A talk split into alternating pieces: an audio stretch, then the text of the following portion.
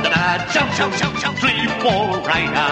Da-da-da-da, kick, kick, kick, five, six, rider. Da-da-da-da, punch, seven, eight, rider. This is Rider Jump, the show where we can and will talk about anything and everything tangentially related to Kamen Rider and Tokusatsu in general. Um, and uh, we're going to be doing that actually in two interesting ways today because um, that's just how we roll. We're that damn good. Um, we do not have Sono with us today, um, but I will be talking about Star Wars, and then there will be a Concrete Revolutio conversation, and that'll be happening with my guests here. Uh, I'm Aleph. Ah, who am I? oh, oh, right, yeah. Uh, I'm Cannibal Saracenian. That's right. That's right. Good to know. Speaking speaking of Who Am I, is that a great Jackie Chan movie or not? I still I don't to know. see it. I don't know anything if it's not Kamen Rider. Actually, I know of things if it's not if it's not Kamen Rider. But still, I, I need to play my bit because I don't know. Well, you're the Cannibal Saracenians. We can't Yes. expect much else, so it's understandable. Hey, come on now. Cannibal Saracenian, that monster kicked ass. Uh, yes, yes, it did. But we're going to talk about Force Awakens right now. Um, we are obviously not a Star Wars podcast. I would love to be a Star Wars podcast, but there are like 80 of them, and uh, uh, we didn't start soon Only enough. 80 so of them? Wow. okay, there's probably like 120. Um, Oh, there's a lot. 120, even that's like a. hmm. I wonder how Well- many of them are titled Han Shot First. uh, okay. um, anyway, Sorry, I have a very I like I get I get grumbled about the the discourse in Star Wars sometimes. Honestly, the better question is how many of them would probably begin with that, uh, you know, that cantina music thing. Uh, yeah, that's that's replete throughout a lot of them, and uh, that's good. Anyway, um, en- enough about criticizing other Star Wars Yeah, no, podcasts that's that actually do them. We're going to talk about the Force Awakens a little bit if I can stop being distracted by Saracenian's hilarious antics over there. Um, Arius. Huh. well, I find them funny at least. Uh, okay. I don't know why I'm being catty. Um, I, I'm channeling my favorite princess right now. Uh, so, man, by the way, I, I don't know why. Uh, I have gained an affection for Leia that I never had before, and by gain an affection for Leia, I don't mean I want to bang young Carrie Fisher, um, because Listening Well, to I- anything old Carrie Fisher has to say now has been a freaking revelation. It's pretty nice that Carrie Fisher has uh, has come back to the public eye and receives more uh, more popularity now. yeah, she was she's great. She's great. Um, she was in The Women a few years ago with Meg Ryan and Jada Pinkett and other women I don't remember the names of right now. Um, heard of that. It's a movie with all women in it, and there are absolutely no men on screen ever, or any men heard in it. Um, Nice. I believe the most of the well, I believe the top of the production team was all women too. But uh, it's actually a remake of a old black and white movie. Um, anyway, you should check it out. If uh, if you don't hate women, you should check out the movie The Women, starring Meg Ryan. Um, anyway, back to the Force Awakens. Yeah. Uh, so it was a pretty good movie. It's obviously broken a bunch of records, and we're just going to talk about some of the things we liked and didn't like about it so much. Because the three of us come from very th- three very different perspectives when it comes to Star Wars. It seems. Um, that's what I've gleaned from my conversations with you two fellows uh, in the I think past. that's a fair characterization. Yeah. So Have I uh, talked about Star Wars a lot in this uh, place? not a lot. It's been a tiny bit. Why don't we go in order? Um, let's go Aleph first, then me, then Saracenian, just to see like a real quick, like one to two minutes. What's your background with Star Wars? How did you feel about the prequels? What's your favorite of the original trilogy, and what do you think of Force Awakens in that short amount of time? Okay. Um, I was born in 1981, so basically VHS copies of Star Wars were ever present because my father. Uh, I am a nerd, like my father before me. Um, big fan, you know, as I've grown up, big fan of Empire. I know that's an easy answer to give, but Empire is also really good. Um, prequels, I don't hate them. I, I see a lot of good ideas in there that I wish would have been realized differently. Um, but that's just me and George Lucas having very different storytelling aesthetics, which has been a recurring theme. Um, especially since I really enjoyed uh, Force Awakens for the uh, sort of greatest hits album with some great new content mixed in that it was. Uh, kind of wish they would have focused more on the, the new stuff, but If you can just admit that you are you are glad that uh, George Lucas isn't around anymore. well, it's you know it's it's a thing where he sold it off. I'm I he's perfectly he is well within his rights to have problems with what happened, but it's sort of the thing like you sold it off, bro. You you don't get to sell it and then still have it. I know it's your baby. If if you didn't want someone else to make the movie, you shouldn't have sold it. Mm. But you know that's you know uh, he made it. He made it. It was a beautiful thing. But it, you know the original like if you go back and watch A New Hope, it's it's actually kind of clunkily like the dialogue is very clunky. He's a very he's a chess master sort of of plotter. I'm much more a character sort of guy. And I really think that when Lawrence Kasdan came in for Empire and Jedi, he, he really brought out some of the best stuff of of this great idea because it's one of those things where I don't. George Lucas made it, but it only happened. It only became Star Wars the thing because he had a great bunch of actors and designers and set people because he's a brilliant guy in a lot of ways. But he, he just to me has never seemed good at recognizing his limitations and, and started to believe his own hype, much in the same way that uh, Joss Whedon would later do, and, and a lot of other people. Gene Auteur theory is a Roddenberry really with uh. Gene Roddenberry initially with Star Trek: uh, The Next Next Generation. Generation. Mm. That's what I've heard. He went a little nutty because people all praised him for how good he was. Um, okay, so I'll go next. Uh, since this is all off the cuff, I don't actually remember the exact order of how we were supposed to do this, so I'll just do it. Um, my history with Star Wars is that I had a glancing recon- uh, familiarity with it as a child. Um, I was about 10 years old when I saw, uh, I believe, all three of the re-releases, the special editions in '97.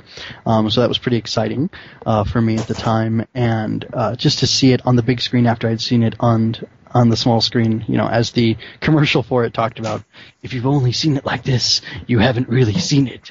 Um, and sorry, uh, like it really gripped me thematically. Uh, I may have um, identified with Luke because I thought I had an evil father uh, or something like that at some point. Um, and uh, the redemption part of it really hooked me, which is part of the reason Return of the Jedi is my absolute favorite Star Wars movie. Um, I love the prequels. Uh, they got me really excited. I came out of Phantom Menace at however old I was, would have been 11 or 12. Um, really excited by the dynamism and action and like how crazy it was to see all these Jedi when there had only been a few before. And um, I enjoy the awkward love story in Attack of the Clones and uh, the cool like retro style mystery going on with um, Jango that Obi Wan is tracking down in Attack of the Clones, and I love the tragedy in Revenge of the Sith. I wish it had been done a little differently, honestly, in Revenge of the Sith. But other than that, um, I pretty much love the prequels. Uh, Clone Wars is amazing. Rebels is great, and I had a lot of excitement for The Force Awakens, but was ultimately a little bit disappointed. Although I'm really itching to go see it again, um, and I'd like to see it one or two more times for sure before I feel like I can really let go or integrate it into who I am as a Star Wars fan because I have uh, funny feelings about it. But that's where I, I liked it overall though. Rey is awesome. All the new characters are awesome, and yeah, there should have been less of them or more of them and less of the older characters if they just figured out a better way to do it, which I don't think they did a excellent job of in this movie. No, it, it was good, but mm, uh, I just, I'm just thankful. Uh-oh. Crying out in anger and coming for you, all those, all the fanboys, all that rage, want to consume you. Okay, no, not really, but still, still, yeah, it's uh, still interesting, interesting to hear. That's not really an uh, thought. That's not really something I hear very often, or anyone actually. Well, That's okay. I'm unique. I'm a snowflake man. not to like uh you know no, don't take this the wrong way. I'm not meaning to insult you in any way. I just, you know, you know. Oh no, that's fine. If you can't see the Phantom Menace for the uh, beautiful jewel it is, then I don't know what's wrong with. I, I I say that unironically. It is such a good story about how a bad guy sets up to bring down an entire civilization. It's amazing. See, okay, I'm gonna go back and rewatch it now with that in mind. Oh, I'm- okay, I- good. I'm, I'm look, I'm willing to give it a shot because I, I find a lot of the ways to learn to like a movie that you hate is to hear why someone else likes it, and if you can get into that point of view, like, like it's it's when I went through and rewatched and and in my head replaced all of all of Jar Jar's dialogue with the same words being said without the the aggressively silly voice hmm and it's like, oh, oh, he's he's the everyman. He's the Han Solo. That's what he's supposed to be. You guys. Didn't Oh dear, very well, Aleph. Oh dear, oh no. They're gonna come for you too be. now. They are, and and look, I will welcome it, but it's it's just the thing where I, you know, once I got rid of the the visceral reaction and sort of the the the fanboy osmosis, it's like, all right, well, he's annoying, but I see where they were going. I don't think they got there, but I see where they were going, and seeing where they, was- you know, trying to, if you can figure out what you think someone was trying to do, it it gives you a different affection for what they actually did. So, uh, yeah. But yeah, go on. I'm sorry, I'm, I'm cutting into your. Oh time. yeah, my uh, yeah, my opinion on Star Wars. You might have uh, you might have uh, noticed, all you listeners out there, that I've been uh, pretty quiet this whole time. Uh, well, almost quiet, but anyway. So my thing with Star Wars, uh, okay, so I was a kid born around the time when the prequels were a thing. They came out like in like what 1990s? Was it one or when did Phantom Menace come out? I don't remember. I want to say like '99. Oh yeah, yeah, I came around right when it was, you know, when it first came out, and uh, but here's the thing, I have in my hands, I, I know this is a podcast and I'm trying to do a visual thing here, but anyway, just imagine that in my hands is are VCDs, if you remember that format. Nice. VCDs of the original Star Wars trilogy, unaltered, because that this was before those were those alteration things were even a thing. I'm jealous. And this is actually these three were actually the first. I think these were the first Star Wars movies that I actually watched because I haven't seen Phantom Menace until later on, and so technically the so, so technically the original trilogy is what I grew up on. And Well, it, you, sorry, Sinan, you were like a virgin in the Force. Go ahead. Mm, well, so and of course, uh, so I watched the prequels, and because I and I liked them as a kid, I quite enjoyed them because I, you know, as a kid, you kind of, you're kind of predisposed to like anything pretty much as long as it has pretty colors and isn't totally boring. You know, boring in the, I don't know what sense, but still. Well, look, it they- has it has one light thing, they weren't that. it has lightsabers and laser fights. Woo yay! So you know that sort of reaction. Yeah. So, but looking at it now, I think even as a kid, like by the point the Revenge of the Sith came out, I think even then I was starting to kind of notice that it, there was something odd about it. I didn't hate it. I didn't hate it, or I didn't even think it was bad back then. I just thought that you know there was kind of this sort of like clear. There was kind of this sort of uh, clear contrast between whenever some whenever there is action and whenever there is no action. You know, when there was fighting and no fighting. So whenever there's fighting, there's all these like, oh, lightsabers, cool people jumping around, doing cool flips and all that sort of stuff. But when people are talking, it couldn't be any less interesting. Where they were just like walking in the ho- walking in weird gray hallways, talking about things, and that was probably important to the plot. But I guess uh, I didn't really care. I just wanted to see the laser fights and stuff like that. And uh, yeah, and then later on, I know, and then later on, I was, I finally learned that, oh wait, there was something, there really was some problems with the prequels. A lot of them, actually. But, but the thing is, I, I haven't watched the prequels, at least in the, in their entirety, in a long, long time. And I honest, and I, really, I don't, and the thing is, I don't actually hate them I don't like hate them. Like you know, you know, I know it's not really in between uh, between us three. It's not really a unique opinion, but I definitely am kind of more leaning towards being more negative about it than probably than probably Amit or even Aleph are, in the sense that there is really something that I think just like in terms of like just how the Star Wars universe is made, made out of, like just how the Star Wars universe is, it's just that I, I feel like it's really by the pre by the time the prequels hit, it was like this is such a like nonsense. This universe is so nonsense because like it is so absolutely bonkers, isn't it? Like think about it. Like we got like this like we got like this sort of weird thing where it's kind of meant to have like this Asian philosophy about like the ta- about the Tao and the Qi and the stuff, but then it, at the same time it still has this sort of weird like I almost say Christian sort of black and white morality to it. Well, not Christian, but still there is like well, it, it does have that that very strong dualistic idea of of there is light and there is dark and there's nothing in the middle. Steve Ditko would be proud.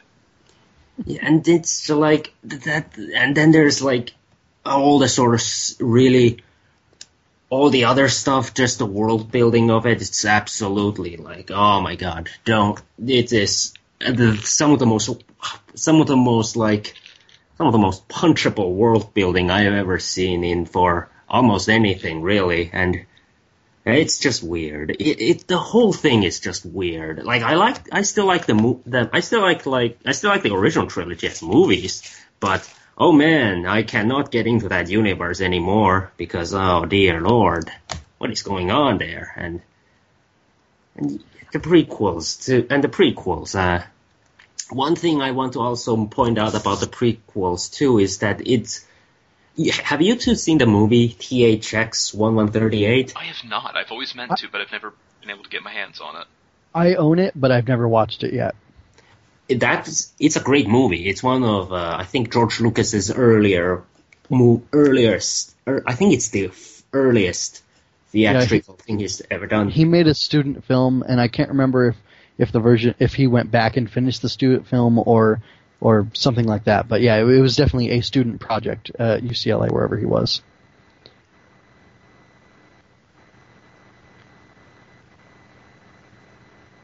That's oh, 138. But there is kind of this weird thing where I see that this the certain style that that movie has shows up in the prequels in a way that doesn't work, you know, because like THX 138 was all about this sort of like this sort of Orwellian nightmare world where like emotions are just emotions and genuine humanity and passion are stifled with you know all these sort of all these sort of drugs and you know these sort of merchandised religions and you know and white and absolutely you know just this oppressive nothingness this everything is gray and boring and stale, and there is no no color, nothing unique to it, nothing unique, and it just feels like this sort of uncomfortable alienness to everything, which which worked there, but there is something something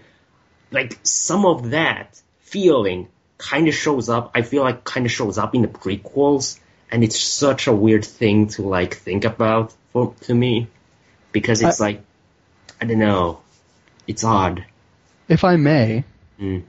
I don't know how much of that is unintentional because I'm pretty sure Lucas wanted to show uh, that the Jedi of the late Republic, right before it fell, were extremely flawed and they had a lot of problems. And I think that had they not gotten off track and turned themselves into this monastic order where they were uh, into the suppression of feelings and emotion, um, that things w- wouldn't have turned out the way they did. Like, and again, you're you're I think you're pulling stylistic and directorial choices, and I'm not sure he injected those or infused those into the prequels or not. But I think definitely the idea of emotions being something that are to be suppressed and um, repressed, basically, uh, w- which is how it comes across in the um, in the prequels, uh, I, think is an important uh, component to setting up how off base the Jedi were, and like I'm really hoping Luke to, to bring it forward to the Force Awakens. I'm hoping uh, Lucasfilm decides to make Luke this gray Jedi who is in between and who sees the balance, the actual balance of you know being able to feel the full range of human emotions, but still choose to do the right thing when Ah, yes. you're in a situation. And like Rian Johnson, I don't know anything about him. Heard he's a really good director, really good writer, um, He made Looper. I, which I still haven't seen. Um, Unfortunately, but yeah, I, I mean, I've heard that's great too. Um, I hope he can bring that level of humanity um, that I don't think was purposely, or that that I think was like purposely missing in the Jedi, uh, except for like Qui Gon um, and Obi Wan a, lit, a little bit. Uh, so like, yeah, I'm hoping. I- I, think a lot of it was purposeful, um, except for if you're talking about stuff not attached to the Jedi specifically. Um, but we could go on and on and on about that. But uh, should should we move to uh, just some, uh, pl- I guess, highlights and and lowlights, if possible, about Force Awakens? I like the movie. It definitely felt felt like I was like, oh my god, this is the this is the logical next step from the from the original trilogy. It was nice. I think I think the thing that that really hit me the most and that has has stuck with me, uh, for for my own part, if if I may, is the uh, is that now we have the stormtroopers, and they are all at once more human and more loathsome because we we open the film with Finn. You know, he, he's the first stormtrooper who makes a moral stance. And Really good visual storytelling too. yeah, it was really good. I mean, with the blood on the face, it was oh, it was great. And, and of course, the the hovering laser blast that was that was sick, dude. I I was losing my sugar Oh, every yes, time I was. I, you know, the th- that's another thing I want to kind of mention before we get more Oh, yeah, into go, go, Force go. Awakens, which is also goes back to my problem with the Star Wars universe. The Force is such a lame thing as a as like a superpower. It is the lamest thing ever because the thing is with the Force, you can only do about maybe four things at most, and you know what are they like? probable telepathy, and then the mind control thing, and then like telekinesis and what the and then the force lightning. That's it. And never, I've not still yet to see any in any media where the Jedi actually use any of these powers in any sort of creative way that isn't ju- just like force push and then we just rest of the time we just use lightsabers because it's like it's like there is like this sort of like like I, Well, no, but you're you're not wrong. I mean that that's been one of my my sort of complaints with a lot of the ancillary media, which is that you know Yoda spends all this time in the original trilogy talking about how look, size matters not. Like moving moving the X-wing is no different than moving that rock. It's the same thing because none of it's real because luminous beings are we, not this crude matter. But in you know in the prequels and and in in a lot of again the ancillary media, it's it's the same like four or five things done the same four or five ways in the same and it's basically just and it's basically rest of the time. It's just lightsabers because it's like but the th- worst Well, it's part- it's the thing where if if they expand on the the power set and and and the originals too far, if they just take this idea of total magic power to its logical extent, they're going to you know then they get the fanboy thing of well why didn't Darth Vader do that? Like That- he could just make the thing happen. Why didn't he do that? and That's the- those people are the most frustrating.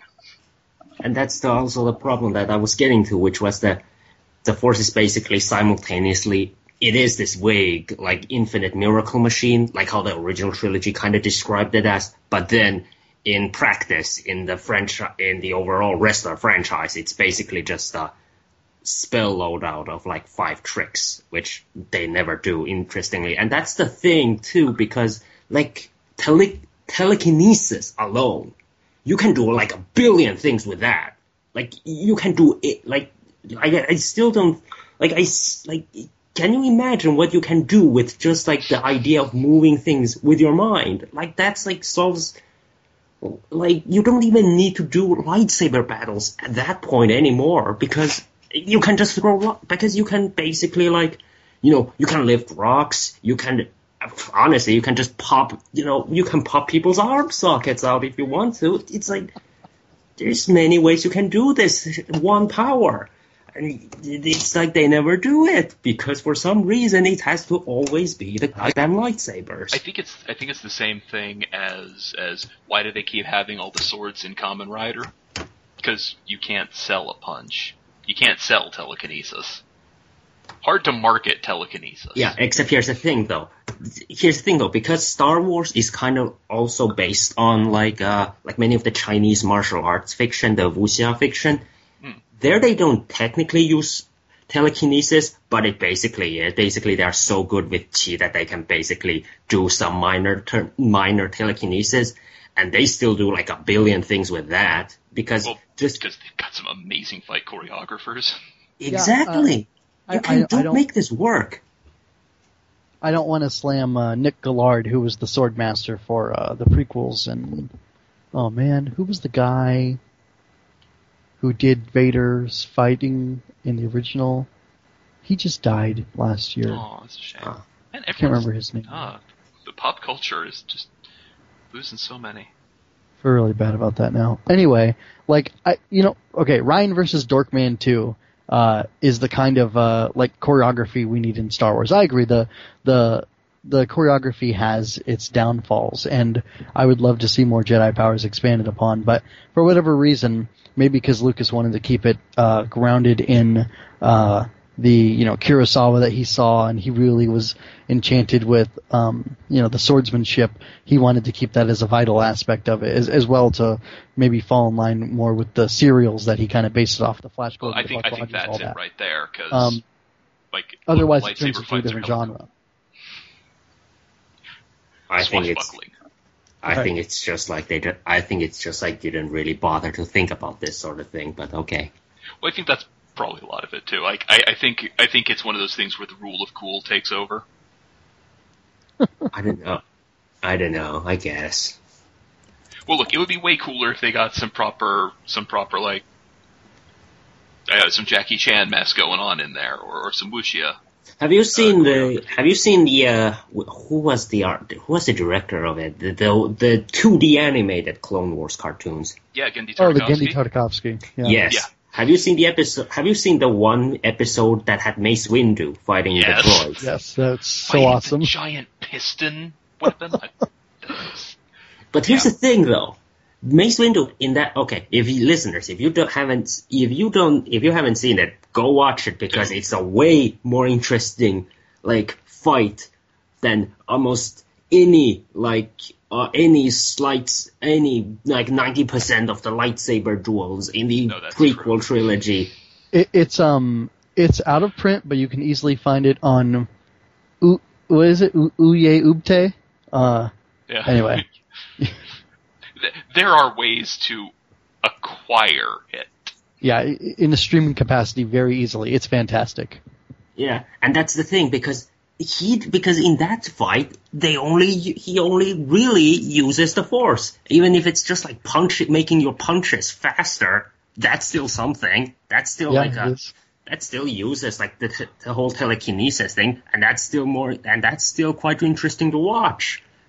And you know, and there's a lot of cool stuff going on there that just never really shows up anywhere else, and it's just kind of like, well, what's just so special about the Force then? Because it's like, if you can't really do anything special with it, then what's like, Uh, it's I, I don't want to talk about this thing anymore. I've talked about this before, and it's like it's it's, it's like why do they even bother?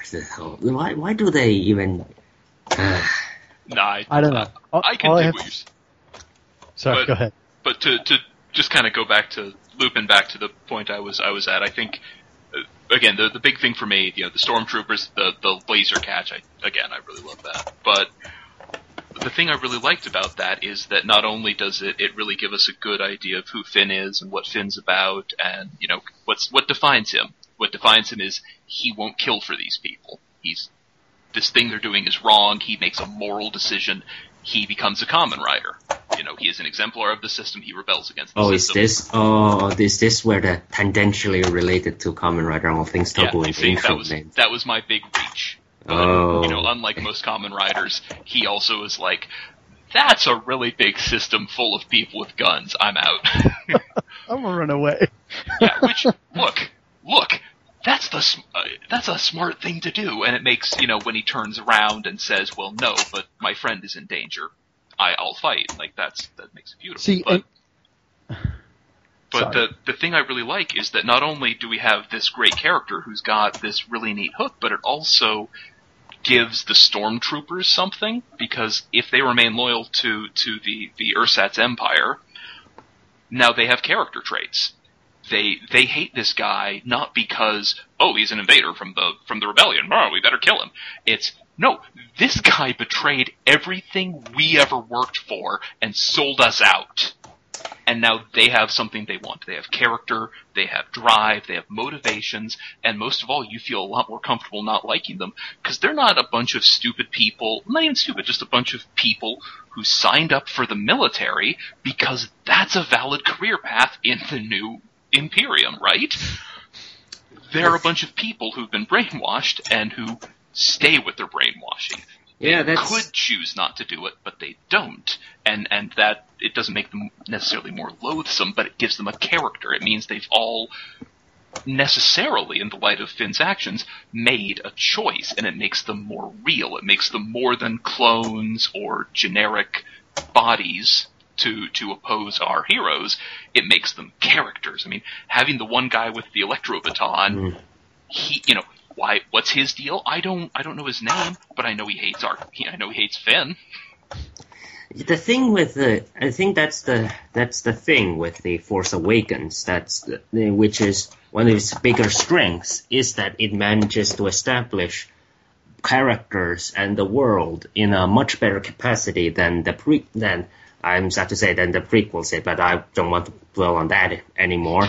But the thing because it's like you under because it really doesn't like explain the movie doesn't explain anything explicitly like it doesn't like it doesn't explain exactly like how the like just what these uh what these stormtroopers you know what they where they're from or you know what they, they can do what they can do or what they're capable of but you know it's just from like but you can base but you can you know guess fine you can just guess really well like I, i'm mixing my words here sorry But- y- your your point got across. It, Yeah. it, it you can read their uh, who they are without having to hear it spelled Well, out. Which was, You which know, and not just one of the the great s- strengths of episode four too. and not just uh and not just with the stormtroopers but with uh, a lot of the characters actually like uh Rey Rey actually like the whole scene with her just like living in that desert planet was like in like i don't know like five minutes they pretty much established like the whole any everything you need to know about this character you know almost without almost without any dialogue and it is re- and you know and it keeps going on throughout the movie and it's one of its biggest and it is one of its biggest strengths like i said yeah, It definitely is. I, I I'm gonna have to get going, so I'm gonna just say a couple things. Um, I really hated a lot of the new alien designs. I thought they were terrible. Um, they didn't look that, yeah. Star Warsy to me. Sorry. I could see didn't. that. I, I could see where you're coming from there. I think Like- that's a fair comp. E- Especially like Unkar Plutt, who was the guy who uh, was the ration portioner. Yeah. Um, dude did not feel like Star Wars. Um, I don't know So- what even def- I don't know what even defines a Star Wars alien. So I'm just like nodding along with everything that goes on on screen. Like, mm, yeah, yeah, that's a that's a thing.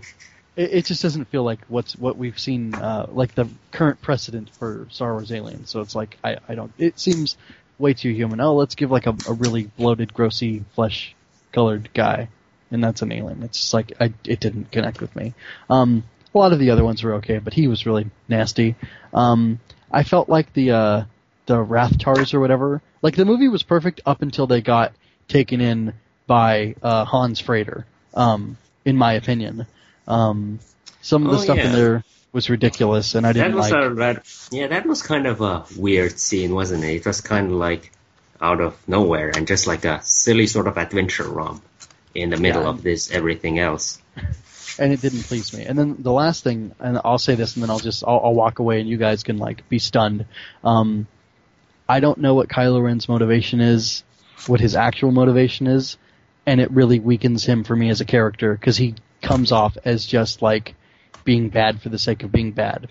See, I actually thought that was his motivation. Like, I, I, I understand what you, I think I understand what you mean because we don't know why he has this thing where it's like, yes, I must go to the dark side. I must. I'm terrible at it, but I must. And here's the thing too, I also noticed have I think it also has to do with because they did they never they only said it once, but I think it's something to consider, which is that when the scene where uh, where Kylo Ren was uh, trying to interrogate Rey, Right. and he pointed out and he pointed out how much Rey like appreciated Han Solo and saw him as like a father figure she never really had, but Right. he just and he responded with how uh, you know how he He'll just how, disappoint you. Yes, yes, and I think that's a pretty sort of interesting thing that you know leads that opens up a lot of questions in I think in a good way and really kind of like hints at a character and a backstory that we want to see more essentially. I, I yeah, I, I, I do agree on that front because you guys don't even know how much. Like, I love a redemption arc. I also love the inverse because if you can sell like a good person trying to be bad, and and like, okay, well now you must do a, a really terrible evil thing to cement it, to cement your evilness. You have to make an active choice to be evil. I, you know, if you can sell me on that, and they like, I bought it. I bought it. Just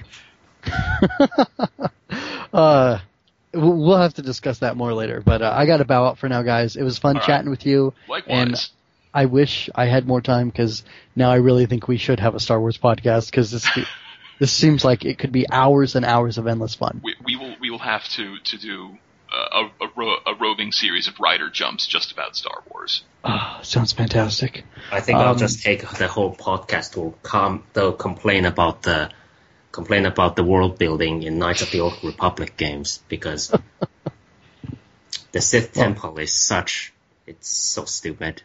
Well, you, you can't blame that on Lucas. All right, and with that, I can't uh, blame last- that on Lucas, but I can blame it on the, you know, the, the, the, the, the sort of nerd culture and their whole thing with Star Wars and canon and all that sort of Yeah. thing. you know, I have a big problem with the Star Wars nerd culture too. So again, we'll discuss that more later. I'm going to stop my recording, and uh, I can't wait to hear what the what you guys talk about the rest of the time. So, see you later. Later. Later.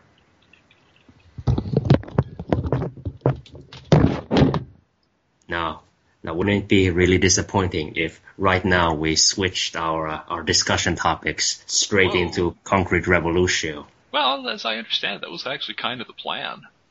Yeah, but like Amit said, like, oh, I I can't wait to hear your more of your uh, Force Awakens opinions. All right, all right, yeah, good, all right, yeah, goodbye, dude. All right, now, now let's quit this nerd shit and talk about like real stories. Well, okay, that that actually sounded even nerdier now that I called an anime like uh, whatever.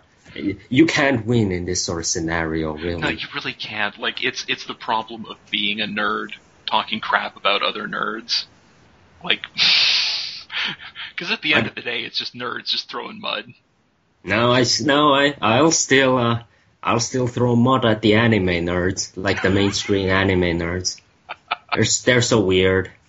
Well, I think I think actually, I mean that is a good segue from from Star Wars into it because, like, I think you and me have, have kind of put down some of our our bigger thoughts with with the caveat that look, we both have a lot more we could say about Star Wars. I like the scene where Rey. I like the scene where uh, where Rey, you know, in this in that snow in that you know whatever planet was, you know, Starkiller base, you know, the lightsaber was like you know, using the force and take the lightsaber, and then the you know the force theme starts ru- starts ringing like do do do do do do do, and then and then he she activates the lightsaber and boom, and then whoa! I can't believe this is happening. It's so cool! Yay! Yeah. No, they they sold that thing.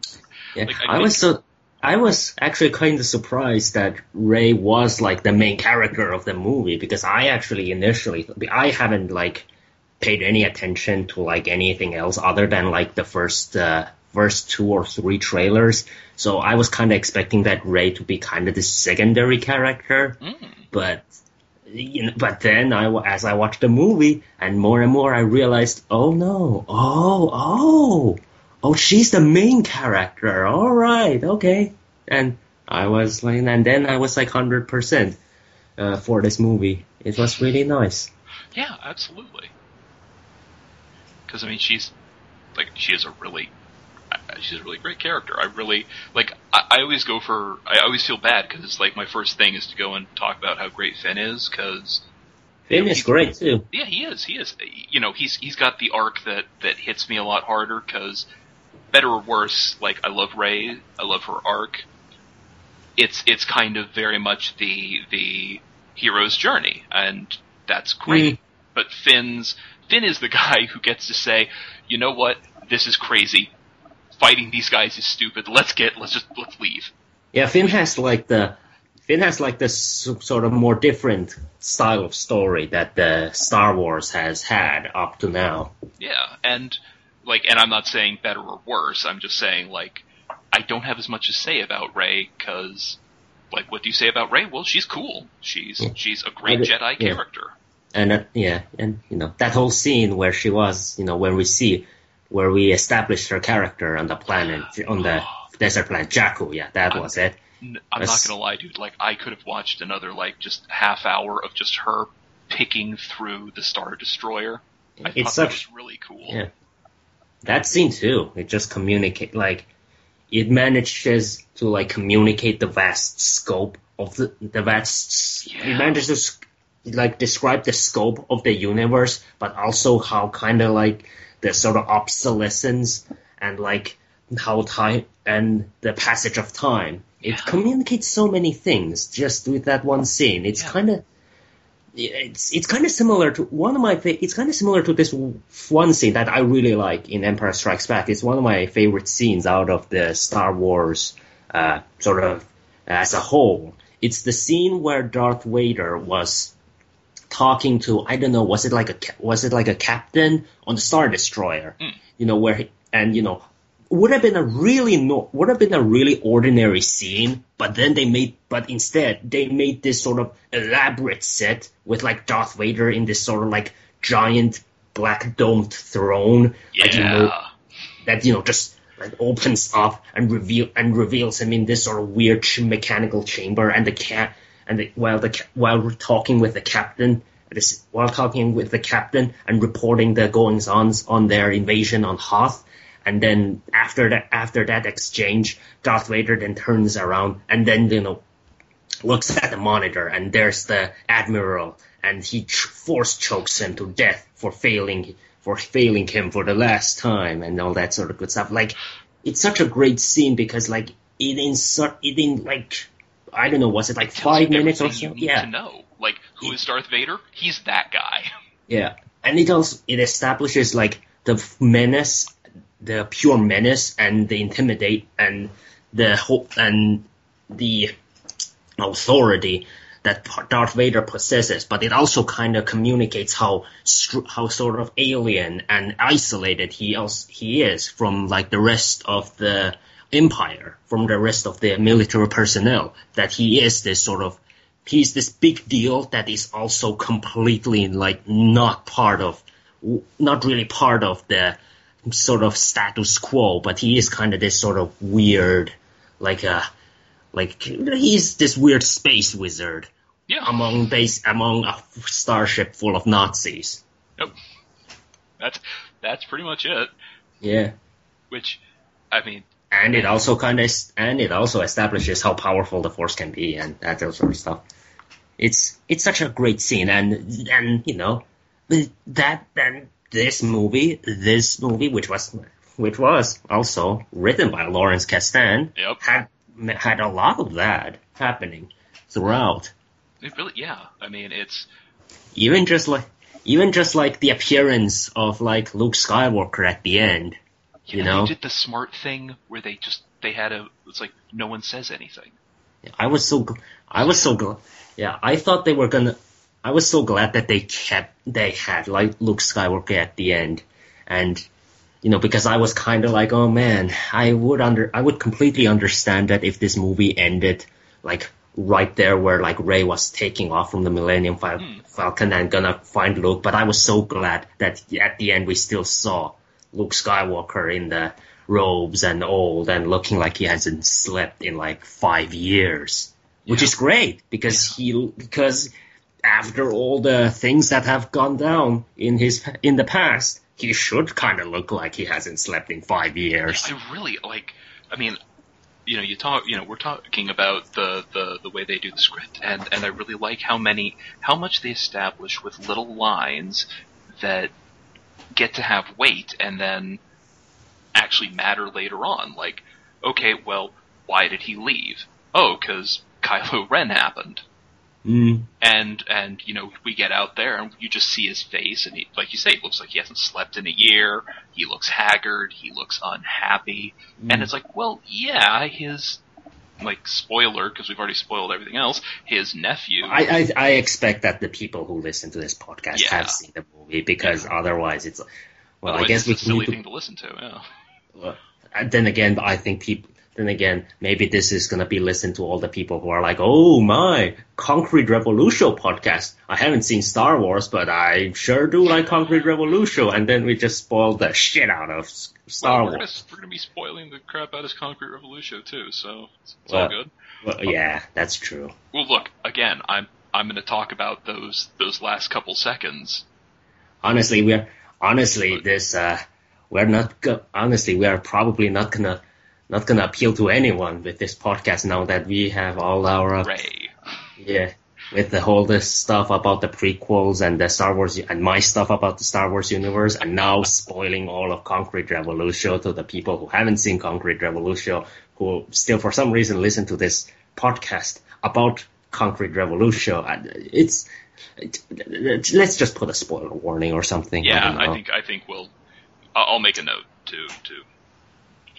Yeah, Anyways, yeah. so the the like the thing I do like about uh, Luke Luke's appearance is just that like you know, he tried to train his nephew to be a Jedi.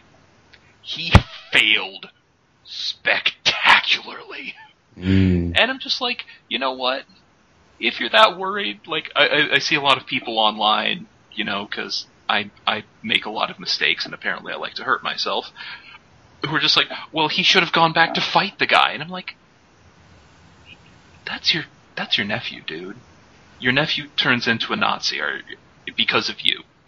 Like, This ain't like the prequels where you can just like Anakin, I have the higher ground. I'm gonna slice every limb of every single limb of you, yours, and okay, that's kind of cold, Obi Wan Kenobi, but okay, if that's for the greater good. Yeah, but I mean, because yeah, he, he doesn't want to do that. Luke's a, Luke's not a guy who's trained to cut off his emotions or his ability to love his nephew. He just he failed bad, and he just wants out. He just like he just wants out, just done with this whole thing. And then you know, our girl, Rey shows up and it's just like, no, you don't get to leave. Like that's beautiful. And I love mm. that the the film has this like yes, there's the giant battle that makes the planet explode, whatever. But at its core, That's one one one nit one kind of a nerdy nitpick I do have, which does have which is kind of hypocritical for me to say now that I have made my all my rants about the Star Wars universe. Why weren't there any Y wings? Because those aren't the coolest ones. No, why weren't Y wings? Weren't they supposed to be like the bomb, the bombers? You know, have no idea. like the ones with the heavy art- artillery. That I think that's what they were doing. Like they, Oh. yeah, that that's this. Yeah, they're fighter bombers. I just Oh, googled okay. like Y wing. Yeah, I know, but still, it's like okay, so. This whole operation, we are meant to like destroy this giant military base. That's It is a bombing run. yeah. Where are the Y wings? Like you would think that having the thing, the the spaceship, the starships, whose whole thing is to be fighter bombers, would be pretty good to have in a bombing run.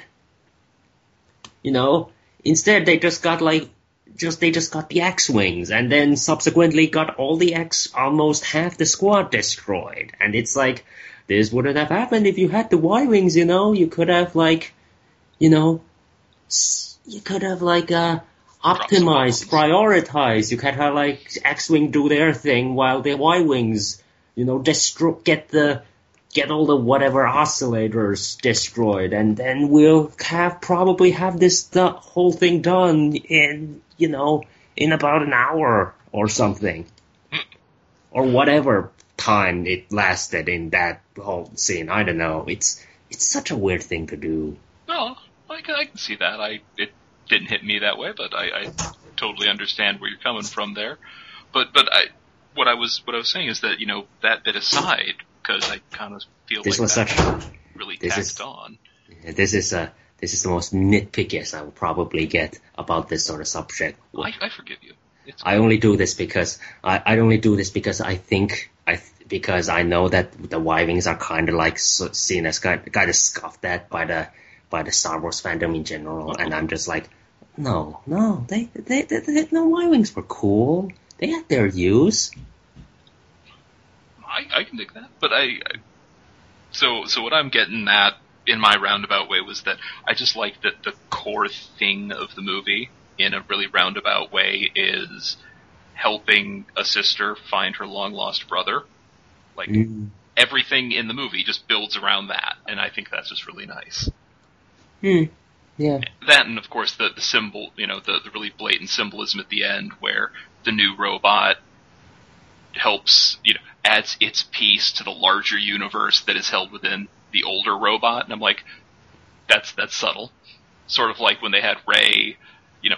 Again, it's it's a great visual thing. It's a great passage of time thing. It's a great explain the universe thing. It's also a great meta level because when she's going in and picking out at the the remnants of of the Star Destroyer, it's like, ah, yes, the the new characters who are raiding the old world for for meaning. I was like, that's that's clever. Mm, Just just like yeah. Kylo Ren is a great meta joke because everyone's like, no matter what happened, everyone was going to say Kylo Ren is stupid and lame and he's not as cool as Darth Vader. Mm. So they just Yeah. said, okay, well we'll make that his character. Hmm. That's his that's his deal. He's Yeah. he's he is stupid and lame and not as cool as Darth Vader. That's his thing. I he still knows kind of he's not as cool as Darth Vader. He wants to be as cool as Darth Vader. He's not. Yeah, I still kind of find it funny how I like on the Twitter I was like hearing about oh man wouldn't it be so hilarious if if Kylo Ren was like a Darth Vader fanboy or something and I'm like oh okay that's an interesting thought and then I watched the movie and I was like oh wow that is what they are doing Yeah. huh they, they just ran with it. It's beautiful. Hmm. But I just I really like that they made like legacy and multi generational things just kind of a, a core thing in the movie. Yeah. Because, like, look, you can't get away with it. Mm. Away from it, rather. Why not? Why not embrace it? Hmm. Also, uh, I do hope that the whole, I do hope that the, uh, I, uh, what I was gonna say, I don't know, but I do hope, I do also hope that in the next movie, it's gonna be better than this, it's gonna be even better now that we got like a even more interesting director and writer for it. And yeah, I, would- also would hope like that I also hope that they don't do the obvious thing with Rey, and it's like, oh, Rey, you are someone in someone from the original trilogy's daughter, nephew Yeah. thing, and that was like, no, just she can just be her own thing. Come Yeah, on. wouldn't that? There's there's more than one group of people who's important in the universe. Like Yeah. there's, like I've I've seen people be like, ah, it's really gross to ship Kylo Ren and Rey because they might be related, and I'm like, well, every, like here's the thing, everyone in the everyone in the freaking series is related. How about that? Just they're all, all of them, all of them, they're all cousins at least, all of them, just every, all of them. It's not even honestly that interesting of a ship. Uh, No, it's not. It's not. I'm but- sorry. Oh man, now we drove away with all the Kylo Ray uh, shippers too. I don't get it, but of course, like I don't, I don't get like ninety-eight percent of ships, so I, I'm, I don't know if I'm broken that way or if I just don't engage with things that way. I don't know. I, you know, it, unless you're talking about like Ichijo and Godai and Kuuga, I, I got nothing. But Hmm. Oh, and uh, also another of mine. Also, uh, also one thing I've kind of found uh, kind of funny that now that came to my mind. Uh, I I found like when the Star Base Starkiller base appeared, I was just like, oh my god, I cannot believe this. Even if they expunged all of the all of the expanded universe stuff for uh, you know, and I still can't believe they still kept the whole fetish whole fetish for super weapons that it had. well, I think like. I, I have n- I really know next to nothing about the expanded universe. I, I've never cared for most. Oh, it had like okay. Here's the thing about the expanded universe, like like basically the ones set after the original trilogy. They were there was I think this one specific writer or maybe a f- couple more that was like really re that was like I want to make the Death Star but betterer, and then it's like. Uh, this Death Star, this is like the Death Star, but it can destroy like entire solar systems. And but this is the Death Star that is also a weapons factory that destroys planets. And it's like, it's like, oh my, it's oh my god, this is so lame. It's well, all I can think is like, look, you're it's the doing whole Sun. Crusher thing. You're doing novels. Novels Star- are not a visual medium. Those sorts of things are very difficult to pull off in a non-visual medium. And even the and also even the Knights of the Old Republic, that game, even that one had like a super weapon. There's so it's like it's like I- there's I- there's no other way to make things more like urgent than having another Death Star. Apparently, Well, I th- like at least in in the movies, I can forgive it a little more because after Episode Four, you know, the the first Star Wars film, uh, you know, they do the Death Star run, and that's you know that's cool. And then in Episode One, they do the the run on the robot satellite space station thingy. And Well- and so by that logic, if if you take Episode One as the start, you op- you know you open or rather you end the first chapter with uh, a space fight. Hmm. Then when the next generation starts, they open theirs with a space fight, and then so they just extrapolated further. Right? Well, we need we go from a space station with robots on it to a Death Star. We need to go do a Super Death Star, and I'm like, because because I think they just couldn't think of a. You know, we have to have the space fight. But I suppose, the yeah. it doesn't fit the story. Yes, but we need to have the space fight. It's Star Wars. Yeah, but you know, Revenge of the Revenge of the Sith, even that it had a space fight, and that didn't have any like super weapons. Yeah, but that Mhm. was that was part three. That's not the opener of the of the new generation. I suppose.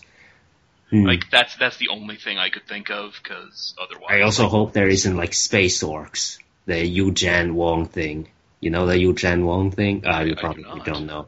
Okay, so basically in Star Wars, you, okay, I don't want to talk too much about the EU thing now, but there was basically space orcs, and they are like also made with the same mentality of they are gonna be the ultimate bad guys. They don't, they are immune to the Force somehow.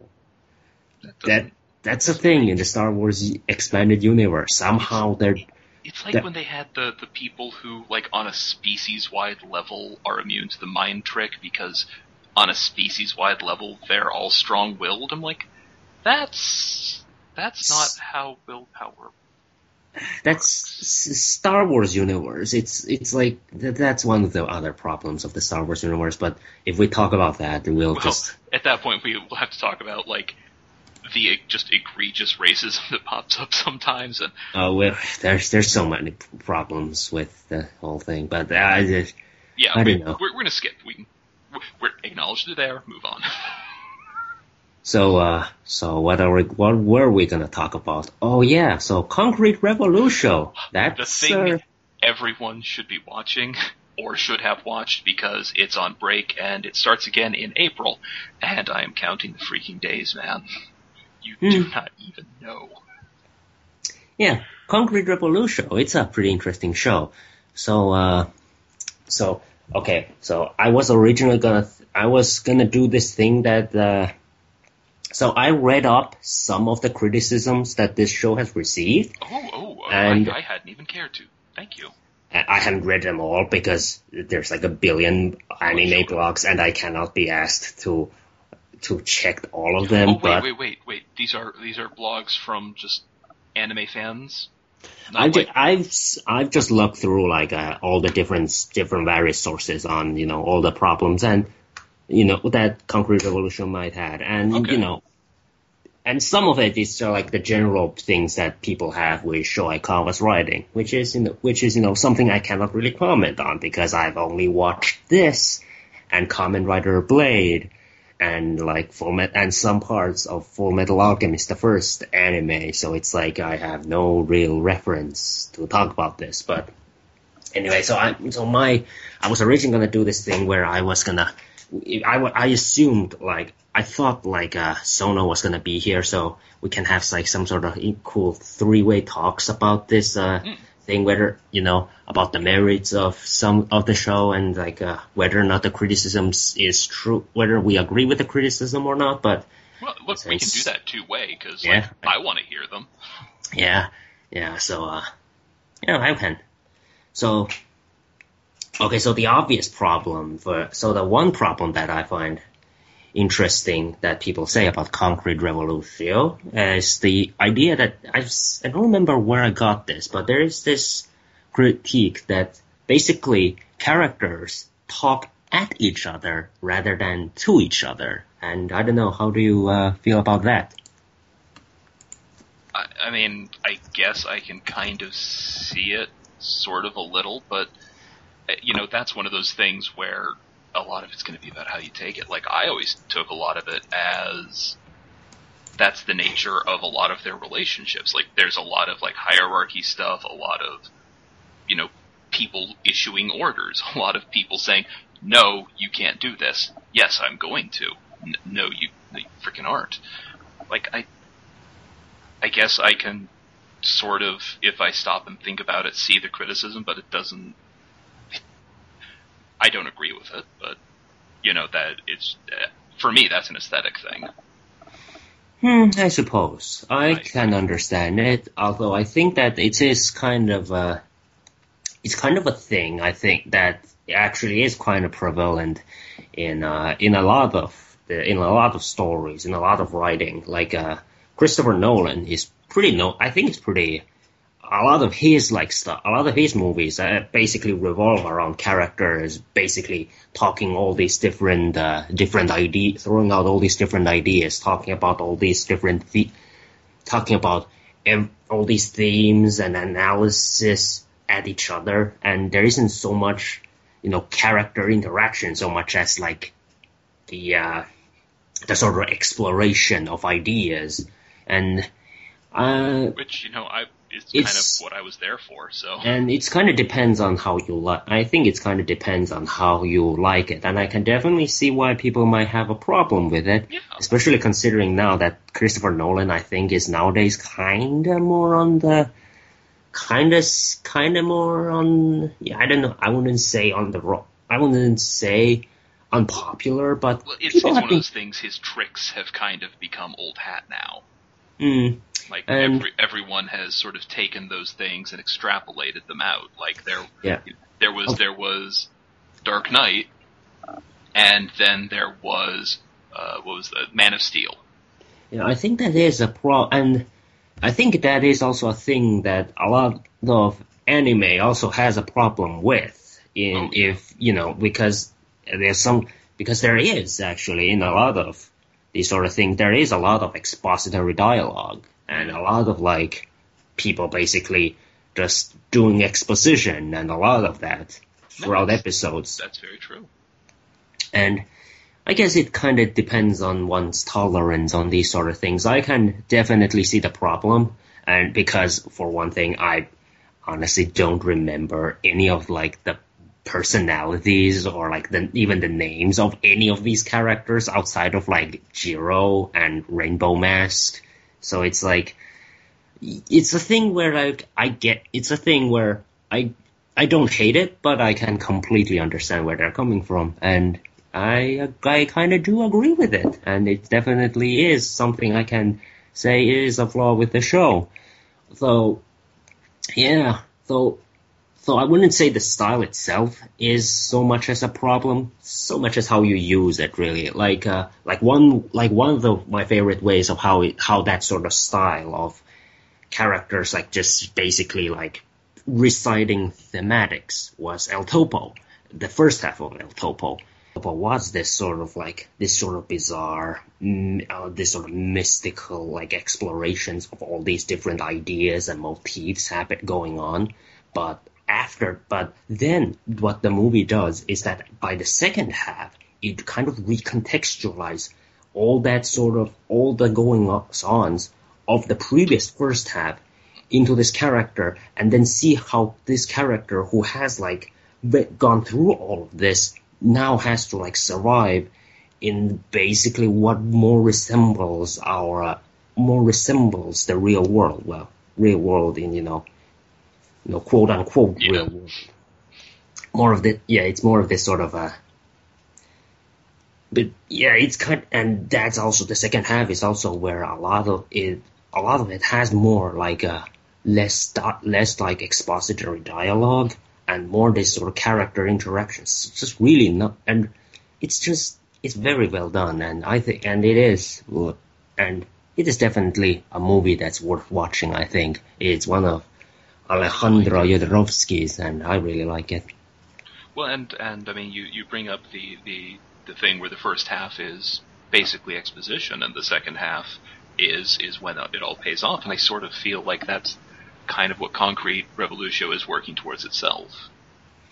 I hope hmm, there, I can see that the 'Cause, second I mean, half. you know, the the the trick, the thing that that makes me angry in in the sense of I recognize that this thing is so well done that I feel personally slighted because I would not think to do it that way. Which you know that's a thing you can anyway. Um, but the the thing is, the trick with the first season, the first half of it, is that it, it really is nothing but exposition. Like it is pure exposition. Bottom to top, it is 13 episodes explaining the conflict that is going to happen after episode 12 or 13. I, I forget which how many there were, but everything everything after the the revelation of you know baby Jiro is you know everything before that is pure exposition. Everything after that reveal is the next half of the show. Hmm. At least that's that's what it's seeming like to me. I can see that. And for what it's worth, I can also kind of say that uh, I do kind of like like the characters that though I think were that they were trying to attempt in Concrete Revolution than much of any other anime that do the kind of same thing and Uh-huh. don't really succeed all that well. By which I mean, I you know, Urobuchi's, you know, like uh, Psycho-Pass and Gaim. Well, Gaim wasn't an anime, but you know, that, that didn't work. It didn't work out. Gaim, Gaim was, yeah, it- of course, even here we have to do a knock on Gaim. You know, now look, then. it's as I understand it, if we're if we're known for anything, it's that. we're just like of course, like here's the thing. Like in retrospect, I, you know, there's actually a lot of things I like about Gaim. It's just that I hate the way they were put together. I'm not even sure what I liked about Gaim anymore, but okay. That's that's that's legit though, because like I, well, you know, it's it's been my my ongoing discussion with myself about like, okay, Gaim and Drive, two just two years a bad road for for Rider. Hmm. Which is worse, the one that was kind of trying to do something, but the thing it was doing was crap and it was not done well, or the thing that wasn't really trying to do anything at all? Hmm. Which which one is worse? And it's just like, well, they're both bad. There's definitely more. There's definitely more to fault at something that has no ambition behind it than something that at least has some sort of idea. Yeah, uh, and that's sort of where I'm at because like, at least Gaim was trying for something. It failed. It crashed and burned miserably, but it was trying, and I guess that's something. I, that's something nice I can say about it. They tried. That is something interesting too about Gaim because Gaim essentially ended. I almost say in a similar way that, and this is where we're gonna come back.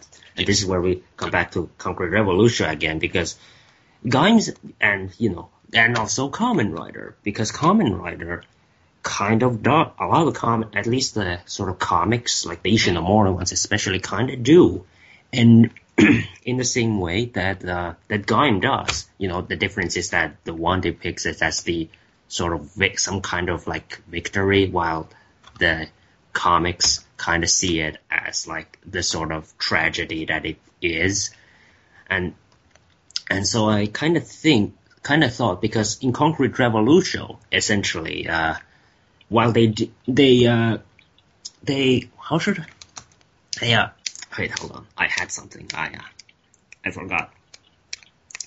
Um, yeah, yeah. In Concrete Revolution, they they did end in a much more positive note. So I wonder what they're gonna do for the second half of it. Yeah. Because, uh, because uh, because the thing is because because at least if because since with this show with Concrete Revolution, a lot of it does place more emphasis on essentially the thematics that the original Kamen Rider had back in the Ishinomori era. Yeah, And- absolutely. which is something quite, which is something also kind of interesting to think about since, in a- in a sense that that Kamen Rider kind of isn't as like uh, kind of isn't as discussed or analyzed to that quite to that ex- extent, and it's most noticeable. It's actually most noticeable when Ultraman, yeah, this show, uh, this Concrete Revolution's rendition of Ultraman shows up and was barely a, was basically just a footnote in Yep. the entire show. What which normally is not a normally doesn't really happen. I think in this sort of media because Ultraman st- and even today is still kind of seen. Ultraman. I mean, he's, Yeah, he's it'd be like having a super. It'd be like having Superman in your story, and just having him be over there somewhere. Yeah, and Like- it's kind of interesting. Yeah, and Don't do that. Yeah, because even and comparatively, Kamen Rider today hasn't really been. Tr- I feel like hasn't really been treated as kind of the same kind of cultural phenomenon that No. Ultraman is, or at least sold in the same way. Like, like you ain't gonna see. Like I think I said this in the previous podcast somewhere. You ain't gonna see. Uh, you ain't gonna see Kamen Rider hosting Hugo Awards like Ultraman did. Wow. Yeah, it's uh, it's pretty unfortunate. It was a pretty, it was pretty cool though. The Oh, sure. Yeah. the part, uh, people, listeners, if you haven't uh, Google the, uh, I think it was the 2007, 2007 Hugo Awards, which was hosted in Japan, which it was still kind of amazing to think that in the in the prestigious sci-fi fantasy award, sci-fi fantasy awards of the Western world, we now have actual Ultraman standing next to them, and while oh, I'm while going to make a note because the on the the Hugo Awards website they have a picture of the trophy and it's got the rocket ship and there's Ultraman just right on Yeah. it. Yeah, it still kind of amazes me that oh my god, I I would never think I would see the day when any Doctor Who writer would stand next to Kamen Rider, receiving uh, next stand next to Ultraman, receiving an award that has Ultraman in it, on it. Yeah, that's that's pretty amazing, actually. Yeah, it is. It is quite interesting.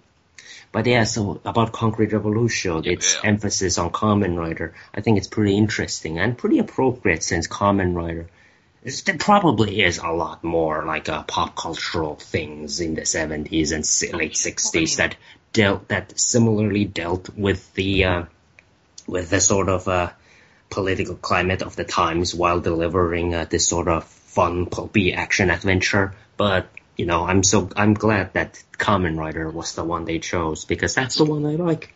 Well, yeah, and it's it's.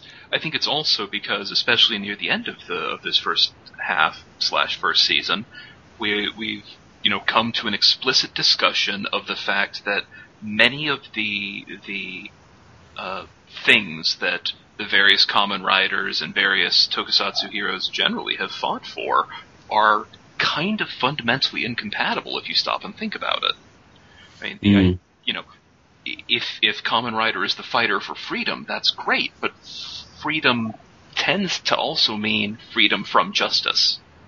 And then if he is the guy who fights for justice, well, there is no peace when you seek justice because Mm.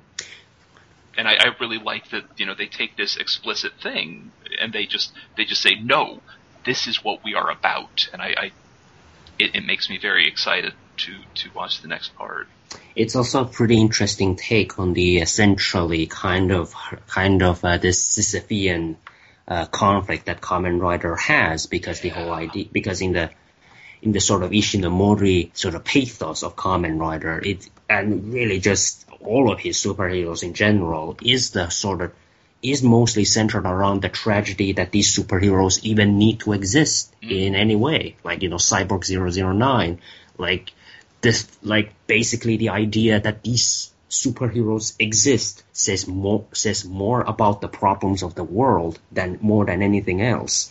It is Yeah. something I always found kind of interesting about, uh, these sort of Japanese superheroes overall hmm. because so because it's because you know they they were doing this sort of and they were doing this sort of self introspection and analysis like about what two decades or something you know before western superheroes even attempted the same. Yeah and then when the western superheroes started attempting it they just sort of went like okay well we'll put a whole bunch of sex and violence in it. And that that's the same as introspection right? Yeah yeah it's totally the same uh, well after yeah. Watchmen happened, everyone just said, right, so violence, really ugly violence, that's what we'll do. Great. Mm. Instead of like, oh, well let's let's use the superhero to say something about the human condition and the arrogance inherent in thinking you can save the world. it's definitely no uh not even like Devilman or some or Kuuga in terms of like how they handle violence Yeah, no. Although Devilman kind of is teeters the line between, you know, between kind of this sort of, uh, this sort of visceral enjoyment of violence while also kind of seeing as a horrible, horrible thing. Yeah, but I think that's that's kind of one of Devilman's strengths. I mean, it's it is the thing where yeah, we revel in violence. You should appreciate how messed up this is.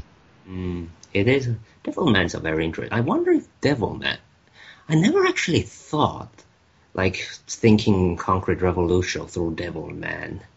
That's kind of interesting, because Devilman is a, is also, in its own right, a very revolutionary and, you know, Yeah, actually.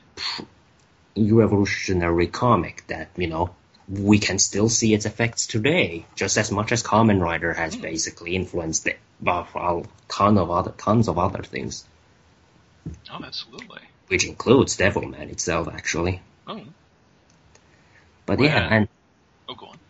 it also, but yeah, what I was gonna say about, uh, back to Kamen Rider, it's also kind of fun, I think, in a way that how in this Concrete Revolution show they essentially did uh, split Kamen Rider into like these three characters that also kind of represent diff- three different aspects. Well, two different aspects because the third one is kind of following the footsteps of the one, the other one Yeah. by the end, but still. So basically, we have like Rainbow Mask and uh, the uh, what was the other guy called again? Uh, Rainbow, Rainbow Mask, Claude, and Jiro.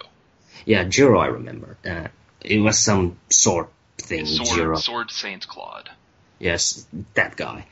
The guy with the skull mask, that's Yeah. it. But anyway, so it's kind of interesting because Rainbow Mask is kind of more this sort of idea. Rainbow Mask is more the idealized superhero that Kamen Rider is, you know, this sort of cool guy with body armor and mask and motorcycles and fights against like diff con- fights against international conspiracy rings and all that. But and also with some uh, with some underpinnings of Moonlight Masks to it, but mostly in terms of like the visual uh, sort of aesthetics of it. Yeah, but he still, you know, he still fights monsters with his motorcycle. Yeah. Yeah, what yeah, but also in the same in the way but also but then you also have Claude who was explicitly I think inspired by Rainbow Mask's ac- actions. Hmm. And he kind of repre- he kind of has Rider's more this political underpinnings that Rider the Ryder comic eventually had by the end of it.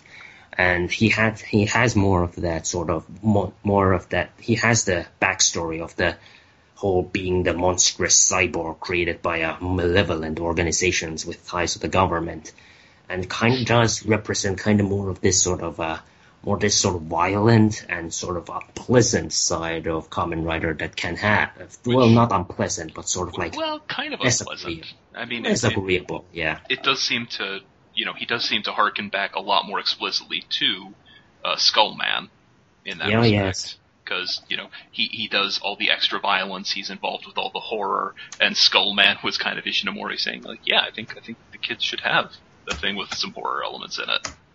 And Yeah, like, yeah.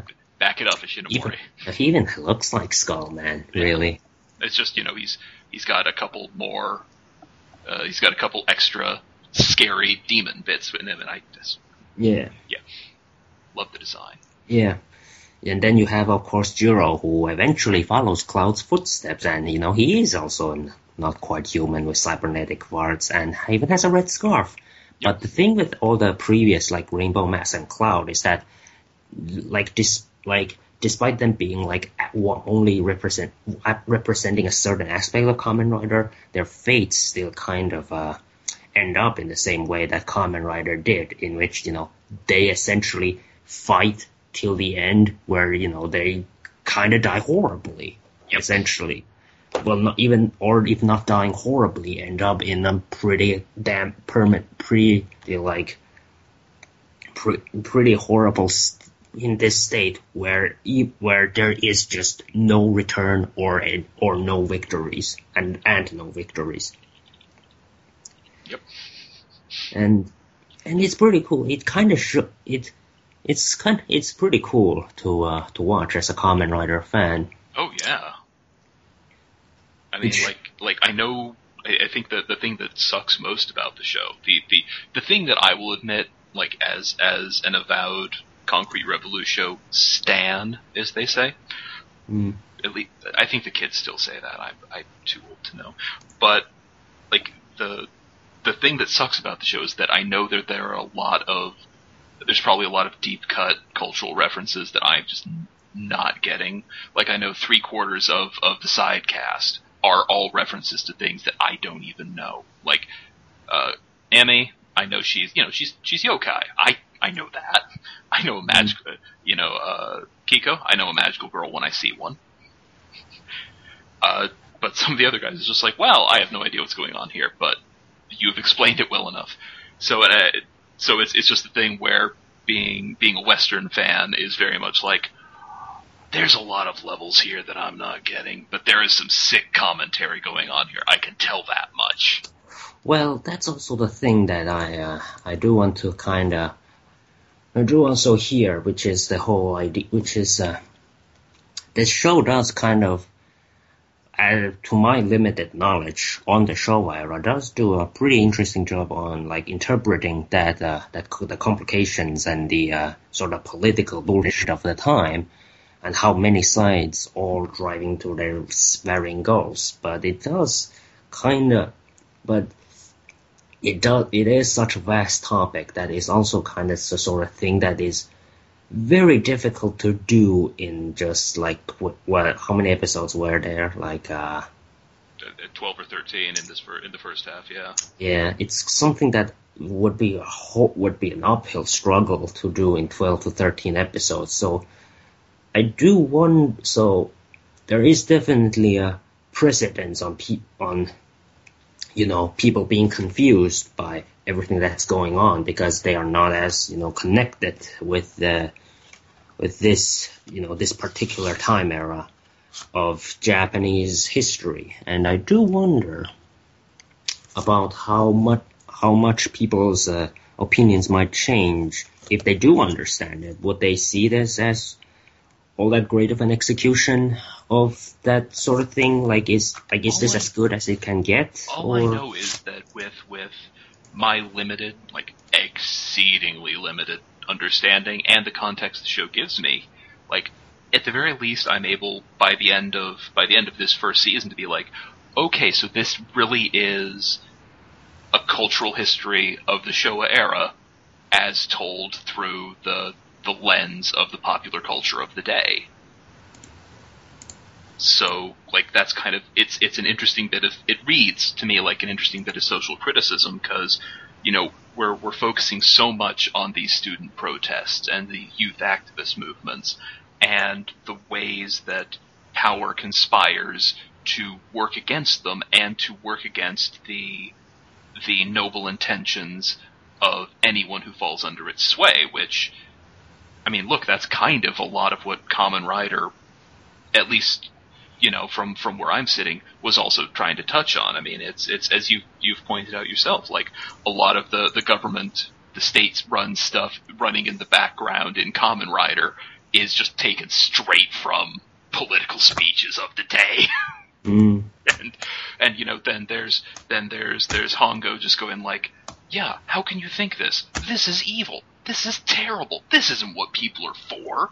mm, And yes, you know. I, I take just that much knowledge, and then you you go back and look at Concrete Revolution, and it's like, okay, well we're we're definitely talking about the pop culture, especially once they started bringing in the the rock band people, which I you know I admit as as an American like when you know it, it reads like the Beatles happening. The music scene is probably the uh, the the most under the most uh, coherent part to a Westerner, to an Yeah. average Westerner of this show. I think, yeah. So and it's I and but yeah, it just really comes down to like I feel like they've made their case pretty explicable. Although the I don't know. mm, I mean, mostly I just like that that the whole show is just kind of based around the idea that oh yeah, the Americans have Superman.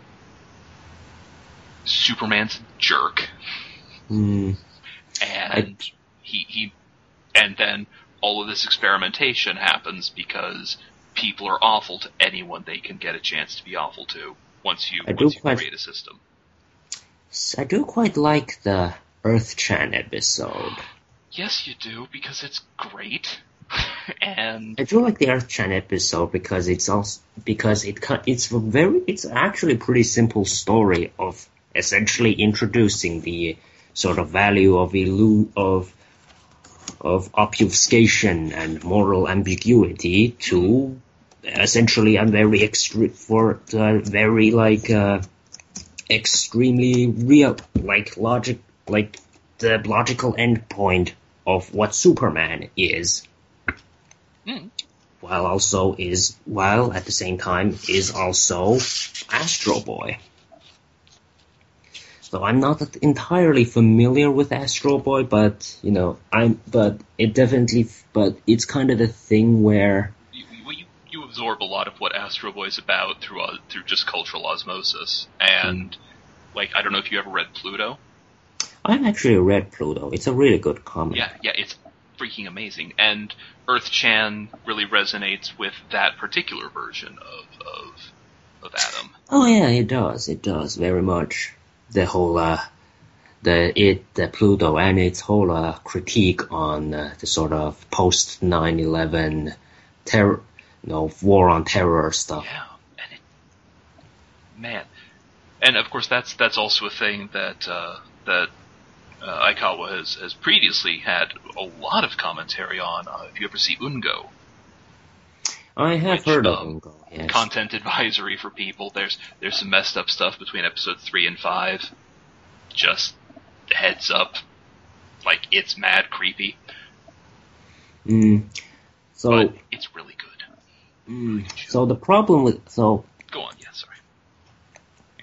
I feel like there is one problem with this that with this that despite the show having a lot of these these ideas and a lot of this ambition behind it, there is it does still kind of elude in terms of what its ultimate I don't know end goal is and what I guess I should say, which I suppose is kind of which which I suppose is kind of to be expected since the second half of the show hasn't come out yet. Mm. But there does seem to be a lot of these ha- things going on, which it it definitely feels more like an it definitely is more of this sort of episodic show where it just kind of comments on various of million things, kind of all united under this one common thread, whatever that whatever that may mm-hmm. be.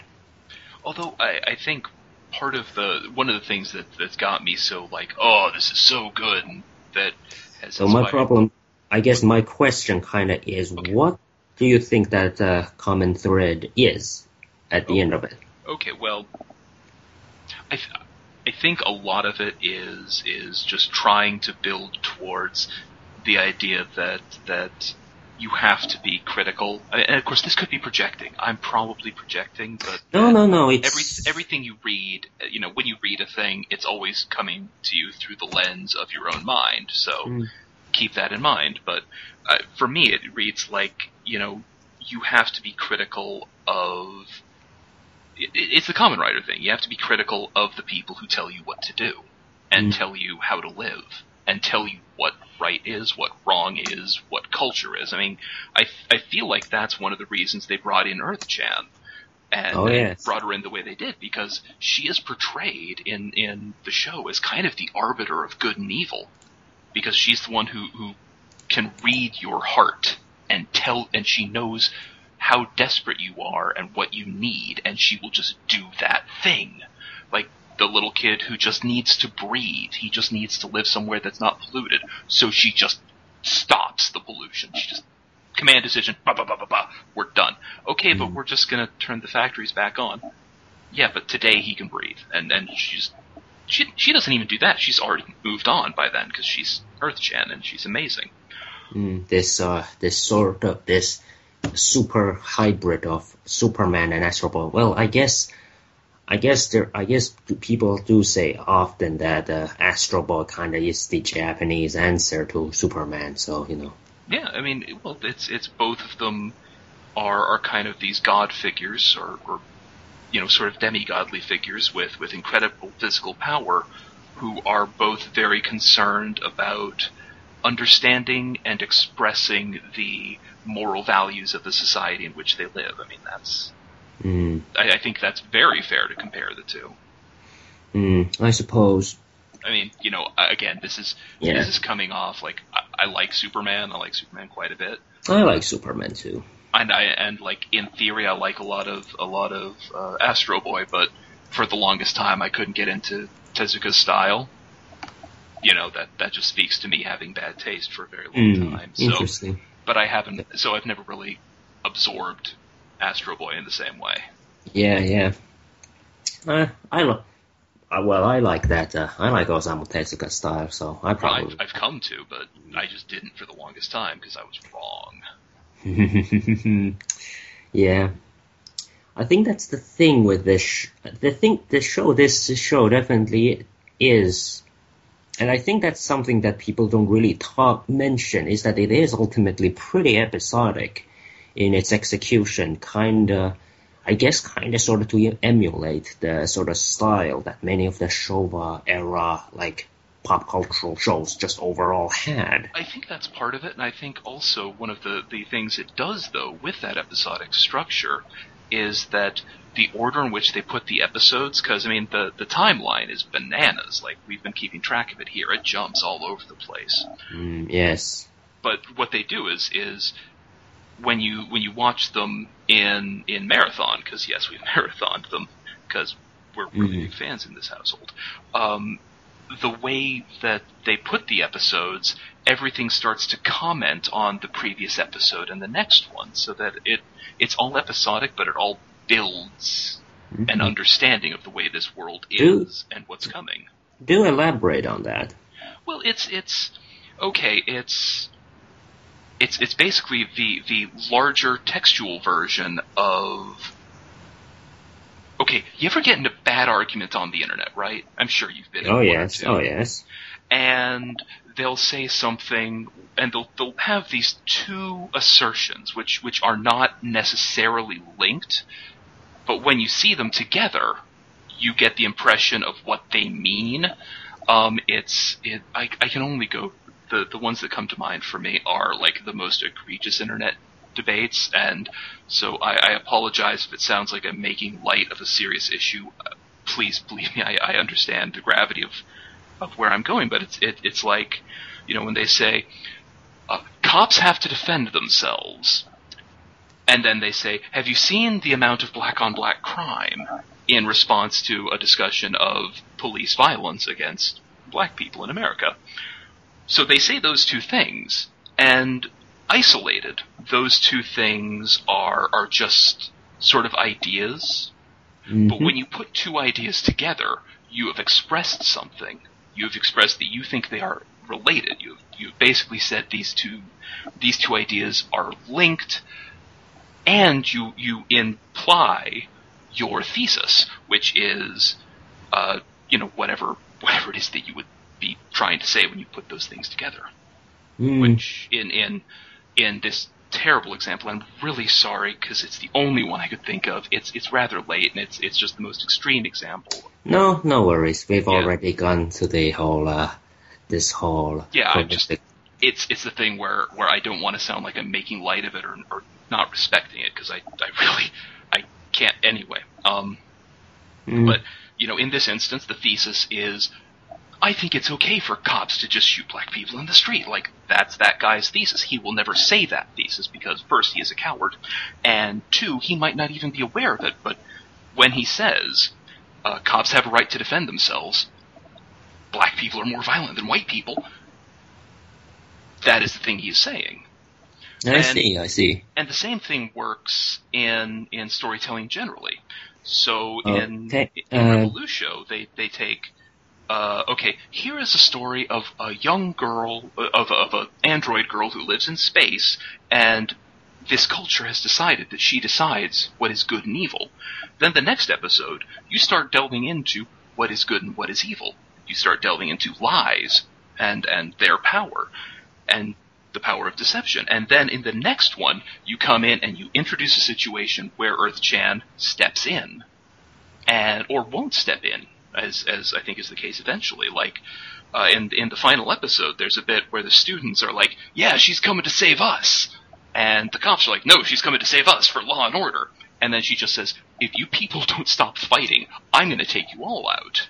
Mm. and that you know because we have established that she is the moral agent in the series she is the one who is sure of her morality but that that morality is flawed because she is so sure about it Mm, yes. we, we start we start building on all of these earlier statements by by putting them next to all of the previous episodes if. Mm. it, it, it all becomes you know it's it's basic the the fractal idea of of how you structure a thing you know you you start by building a sentence and that sentence has a purpose and a thesis and then you put that sentence in and then you put the and then from there you build the paragraph and that paragraph has a point to it and then Mm. after that you put that paragraph in with a bunch of other paragraphs that also have a point to make a chapter that has a point you put all these chapters with points together and you get a book that has a point and Oh yes, it is a definitely a very uh, very. It is definitely something that really requires one's uh, attention and and you know having to think a lot about Well- this show while watching. Well, that's and that's sort of my my problem and the thing that that makes me so angry at it because I'm watching it. And, you know, it's got this structure and and the way it cuts back and forth between time and the episodes and between continents and and always with with the American Superman Master Ultima hanging out this threatening presence off in the side and you don't know what he's about Mm. but he's clearly bad news. And and I'm just going through the whole time being so angry at the show because again, this whole thing, this whole first season is nothing but exposition. This is just saying, all right, well this is who this character is and how they came to be. Mm. That oh yes. shouldn't work. That should be boring as hell. Mm. I do wonder though whether or not this wa- whether I do wonder though because of the whole uh, denseness of this first season that it, of all these characters and these ideas and themes. Well, and, and not only just the, the main characters you, you meet, every episode also introduces their enemy counterpoint character for the future arc. Mm, yeah. Oh yes. Oh yes. Oh yes. The uh, the robot, the evil robot detective. Yeah, evil robot detective, um, the the two pe- the the see the machine siblings who become Kikaider, Yeah. Uh, it's pretty funny how the bug princess. Yeah. It's kind of funny how in some, I don't know, maybe this is probably just me like making my whole thing about, you know, drive and Do it, do it. Not uh, motorcycle, not cars, arg. But it is quite, it is kind of uh, kind of fun to see how uh, in how the sort of how the co- how the straight how the by the books by the law this sort of really authoritarian cop superhero is probably in the Kamen Rider narrative not really a good guy and you know it's kind of fun to in a in a very uh, almost petty sort of way I guess Except it's not because it's you know these It makes- guys have have caught on to a strong thematic thing that Kamen Rider has that the people actually writing Kamen Rider did not seem to connect to. yes the uh, the the anti-authoritarian themes you know all of Kamen Rider Yeah. yeah Just yeah. hmm I there is one thing that also kind of bothers me too with uh which what was the magical girl's name? Uh, they, she's they call her Kiko. Uh, her her name is uh, I think Hoshino. Kiko Hoshino. Yeah, yeah. Oh yeah, Kiko. Yeah, I'm. Yeah, and this is we're I'm we're kind of jumping around subjects now. This is kind of getting into a very stream of consciousness sort of Well, thing. it's But it's pretty late where you are, and, well, it's a and it's it's also really fun because that's how we kind of podcast. Oh yeah, it's a podcast anyway. So you know, if you want a more, uh, more, I guess, structurally sound show, you can listen to our other, listen to our main show on Common Cast RX about Kamen Rider, which you know, but the thing that kind of, which you know, Kiko. So okay, so she's the one. Okay, so they really didn't do much at the end with her, did they? Hmm? No, well, not not as much as Yeah. as they could. I, I get the impression that she's going to be a major player in the next arc, but they they did kind of like leave her behind. They they just sort of set up like, okay, she's a crazy witch, and she's a demon queen. Which is a pretty mean? interesting idea, I th- think. thought so. Well, I think I think like it's it's like they're playing the the modern magical girl, the the Madoka, as the devil man of that world I suppose. I think that the thing, or something. it is kind of a, I, I can't really imagine that. I honestly cannot really, I honestly wouldn't want to if they, if they do, but I do kind of hope that I, but there is kind of still this kind of hope that that with all these sort of like all these sort of uh, commentaries and like little bits of nods and all that to these all these other uh, Showa era iconography and culture. Mm. Magical girls it seems to be pretty much put in the wayside and not really commented on on any sort of capacity, which is kind of disappointing to me, I think. But on the other hand, I also, you know, again, I cannot imagine this show that is already dense with all these sort of things happening. And, you know, it's already kind of questionable whether it, it completely works or not. If you also put magical girls in the mix, you know, how would that really work? I think And- that's yeah. I think that's a very good point because yeah, it would be really hard to add in even more. Which, well, then again, I suppose if we, because I suppose it is already hard enough, like magical girls just deal, magic, the things with magical girls is already hard enough, so I can't really imagine it being like commented on in a show that's like, oh, now we're doing Kamen Rider, now we're doing the kaiju boom in both the literal and the rep, and the sort of like representative way, and now we're gonna do like, all these sort of things, and then include Magical Girl in it, and yeah, Yeah, it would have been because the whole because Magical Girls is very very complicated if you, especially if you especially if you put into like any sort of I guess uh, I guess uh, the sort of feminist readings of it, it Mm. becomes really complicated. Well, I will not really complicate. Well, I guess not really complicated, but it's kind of like the sort of thing where you can say it, you can call it. It's like the Disney princesses, I suppose. Like, are the Disney princesses bad? In some ways, it is, but are they all that? But are they? But you know, are they? Are they also good? Well, in some ways, yeah, they they are fine too. Like, it's like it's that sort of thing where it kind of teeters the line because you know because our world and our whole bullshit with like gender roles and segregate gender segregation, all this you know binaries and all that sort of stuff. It's already hard enough to kind of consider that. So yeah, mm, I am I yeah I wouldn't expect this show to be able to even be able to pull that off successfully. I mean, And- especially since I mean they they'd have to basically have to deal with uh, the Madoka effect.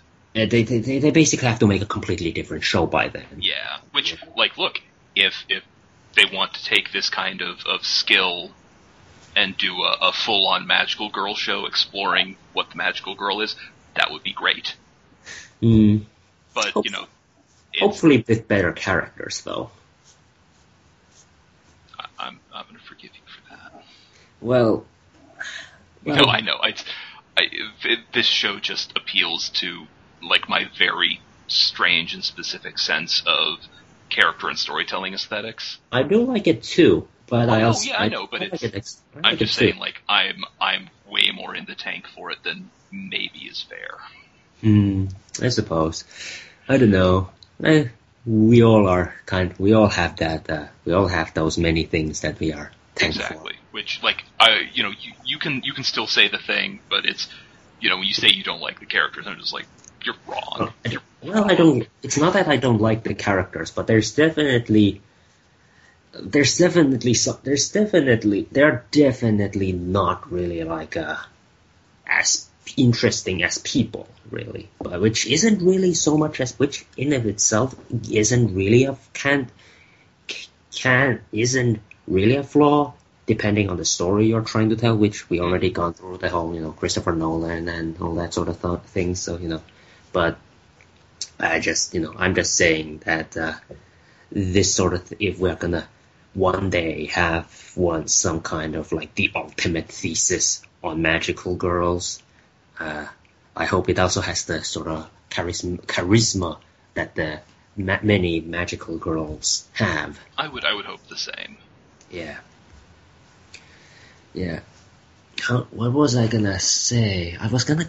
Oh, yeah, we we did. We went to this whole tangent, but you know, the whole we went to this whole tangent. So anyway, Kiko, as in the show, as how she was in the show, the thing, the, you know, the thing that spurred me to mention this was that, you know, because by like, like I think like you know like as the show progressed, like I kind of thought that they were gonna do this one thing with Kiko because they were gonna you know where you know like each episode they were just gonna seem like oh Kiko's getting you know on top, on top of things. She's like solving these problems in her own way.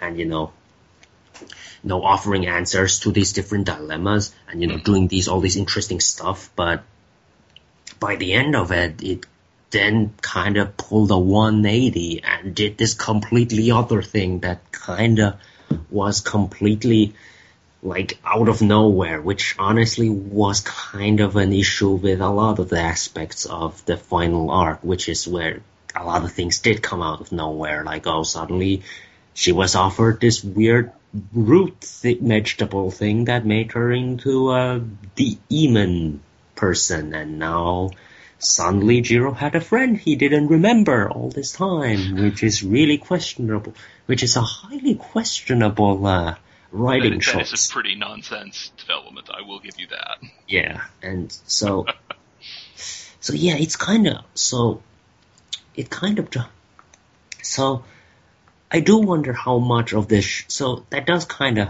also bring to question how much of this show really how much does this show really like work as a story? Like, does this show really work as well as a story that much?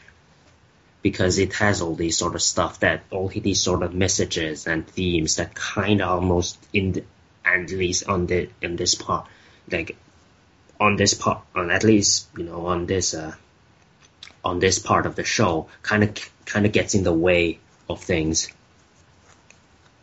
where you know, you know, you know what I mean? I, I can kind of see what you mean. I mean, it's it's the idea that that they're so busy saying what they're about, they're not backing it up properly. Yeah, yeah, basically. I, I could see that.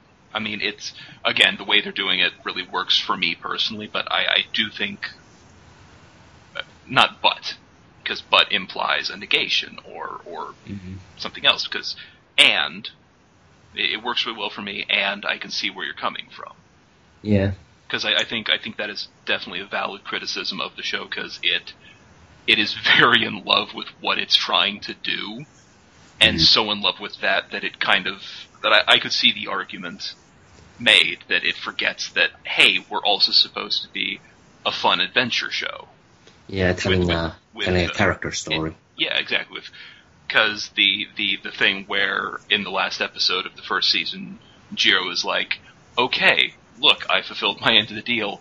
I'm never gonna come back and hang out with you guys." Because if I do, that will break the, the deal that Emmy made for Kiriko's soul, mm. Or not Kiriko, uh, for Kiko's soul. It's like, mm. okay, well, I didn't I didn't see that coming, and I didn't really, you know, we didn't spend a lot of time building up their friendship or romance or, or whatever it is that's going on between them. Oh, yeah, that's was that's like such she, a she she was in love with him, I guess. Uh, well, yeah, she, she, I, I mean, I saw it, but it was also like such a minor detail that it might as well not be there. Yeah, exactly. But then suddenly see it matter in the show so much that apparently there was this sort of almost pseudo woman scorn thing going on that it was like, well, okay, I, I mean, I guess this is happening now. Yeah, I mean, it's. I think that is a valid criticism. It's it's not a thing that hit me very hard because you know because I'm I'm I'm too busy being like, oh, look at how hard they're going with their themes. Mm, but you know, and and of course, again, I think it's totally fair again to come out and say, yeah, they're going so hard at their themes. They aren't. They're not being fun. They're not being a story. Yeah. Although there is also one question. Although there is. Although there is also the whole. Uh, issue, because there is also the one thing that we didn't really uh, we really didn't talk about, which is also something that the show really juggles with, is the whole superhuman the, and humanity's like the next step in evolution sort of thing. Like that was extensively commented on in the show, but as to how it worked, well, hmm, what do you think? Well, I think that's I think that's uh, you know uh, I hate to be the guy who's like you have to keep watching. It's going to be in the sequel. But yeah, in this case, you have to keep watching. It's going to be the sequel because I think I think the reason Hmm, they spent so. all that time, you know, having this discussion about about the the ad agency, we sell ideas, um, coming in and saying like, okay, well, no, humans, superhumans, that's what we're about, versus you know, not aliens or those other things. Ugh. Um, I, I feel like I, I feel like the way it's it's working in in the universe anyway is that anything that's got superpowers, you know, which is defined as anything a person can't do, like Mm, I can't I can't lift up a truck, so anyone who can is superhuman. I, I- I think so. On that basis, that's how they define it in in the in the universe, and then that the fact that that definition is ultimately arbitrary and ultimately constructed. It's it's Hmm. it's not a real thing exactly. I mean, the the aliens and whatnot, like yes, they're genetically different, but they're still people. And I, I feel like that's going to be a major thematic conflict in the second half, and and that's sort of why Jiro has the, the conflicts he does throughout because he's just like, no, look, I'm here to help people. These super these these people with all the powers, they need protecting. We're going to protect them, but then everyone else has their own ideas about what protecting them is or what that's about mm, you know, or as as clearly shown by by Master Ultima's submarine, some of them are just like, no, they're not human. We can kill them and use their body parts to power our super sub. Mm, We can do that. They're not people. mm. And and of course that that again gets back to a Kamen Rider thing because one of Shocker's things is always, well, look, we're the next we're the logical next step in human evolution. We decide what human evolution is. We decide who is a person. We decide who gets to live and die and serve. And I, I feel like they're they're trying to build up the, the government side into a, a you know a very explicit shocker monologue uh, analog, even though they're clearly going to call it something else. But Mm.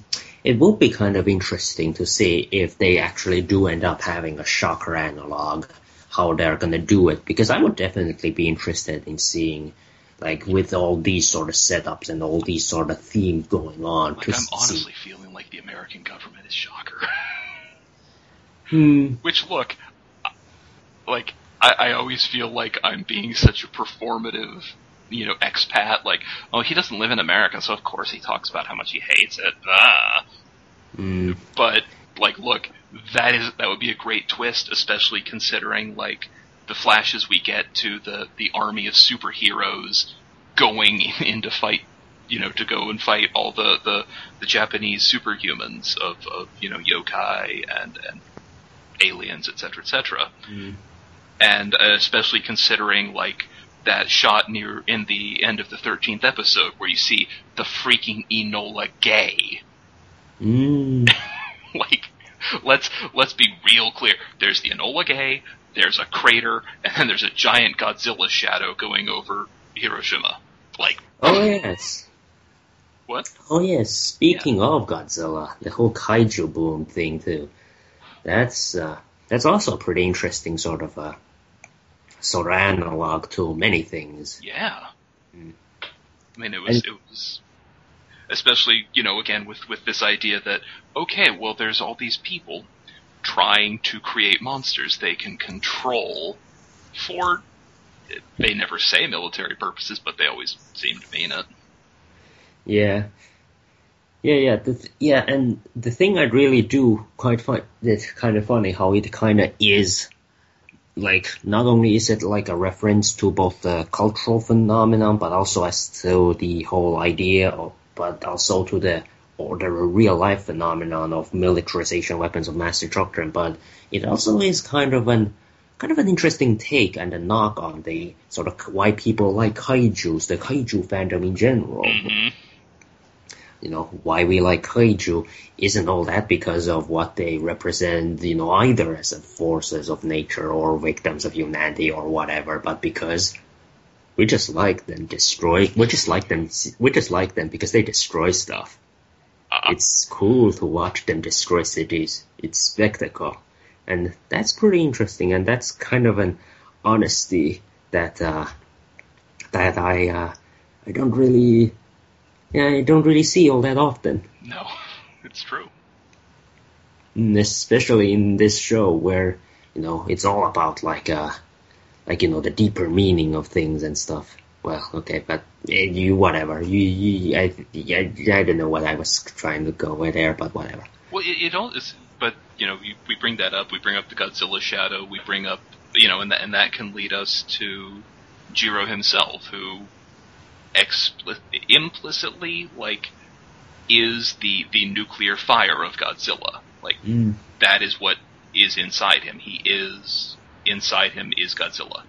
it also kind of goes uh goes back to the whole uh, the whole sort of monstrous side of Kamen Rider as this angry anti-authoritarian rebel Yeah, who who is also monstrous, just Mm. thing.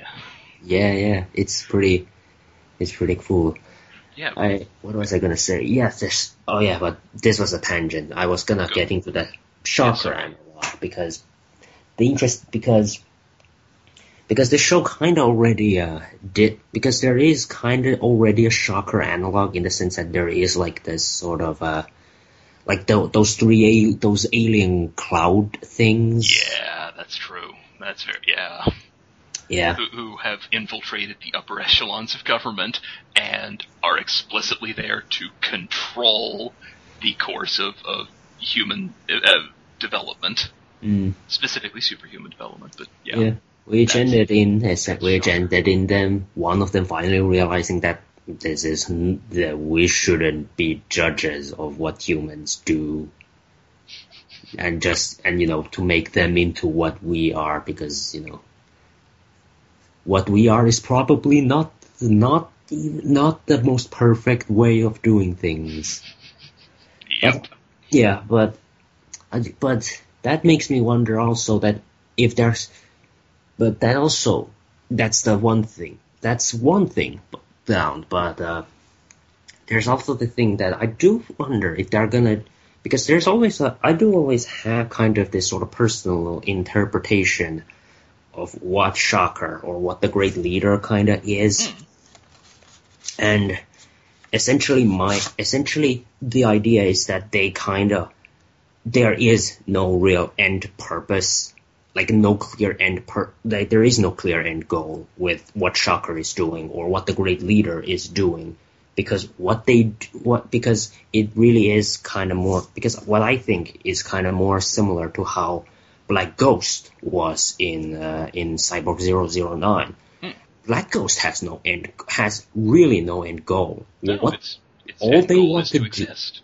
all they want do to do is profit and sell weapons because the world has because the world and all its humans there are there you know our society has flaws humanity has a ton of has a lot of flaws and there are horrible people in power and those people in power and those pe- horrible other and those other people and this is hor- and the flaws of ours and the our flawed society have a need for essentially this great horrible weapons merchant that will provide them you know anything that helps their cause to you know perpetuate war and conflict and you know oppression which then make which then gives more need for weapon weapons and more need for the black ghost. It's kind of this sort of venomous it's kind of this sort of horrible cycle that uh, that just keeps feeding itself until everything just everything is gone by the end of it. And I think that's kind of how I kind of see Shocker, which I'll I'd almost say is kind, which you know I kind of say I'd almost say is kind of also supported in in some Kamen Rider. This is me like taking all this sort of stuff and making my own interpretation. But you know, like remember uh, what I said in the uh, in the previous episodes of the podcast, you know about the whole uh, the whole Kamen Rider Mad Max comic. Hmm. Yeah, and you know the Grongi, who essentially I still th- who essentially are, you know, they are Shocker, but just Shocker if sh- if Shocker if the monst if there's monsters were just like you know just taken to their ex- logical extreme where they just are bloodthirsty for the sake of being well, bloodthirsty. They're just violent because they can, and be, they are they they're horrible because they are horrible, and you know, it's kind of that sort of thing. It's the it's you know it's hegemony, the monster. Yep. As as I think you pointed out in one of uh, your your earlier things about Kamen Rider Kuuga as you know people saying, "Oh, it's really conservative," and it's like, well, no, Well, it, I think I was the one who made that sort of yeah, that was you. I mean, and and you you pointed out that like, no, that's not what's going on. It's like if you look at it, Daguva, the the ultimate evil, is really just this nice young man in a suit.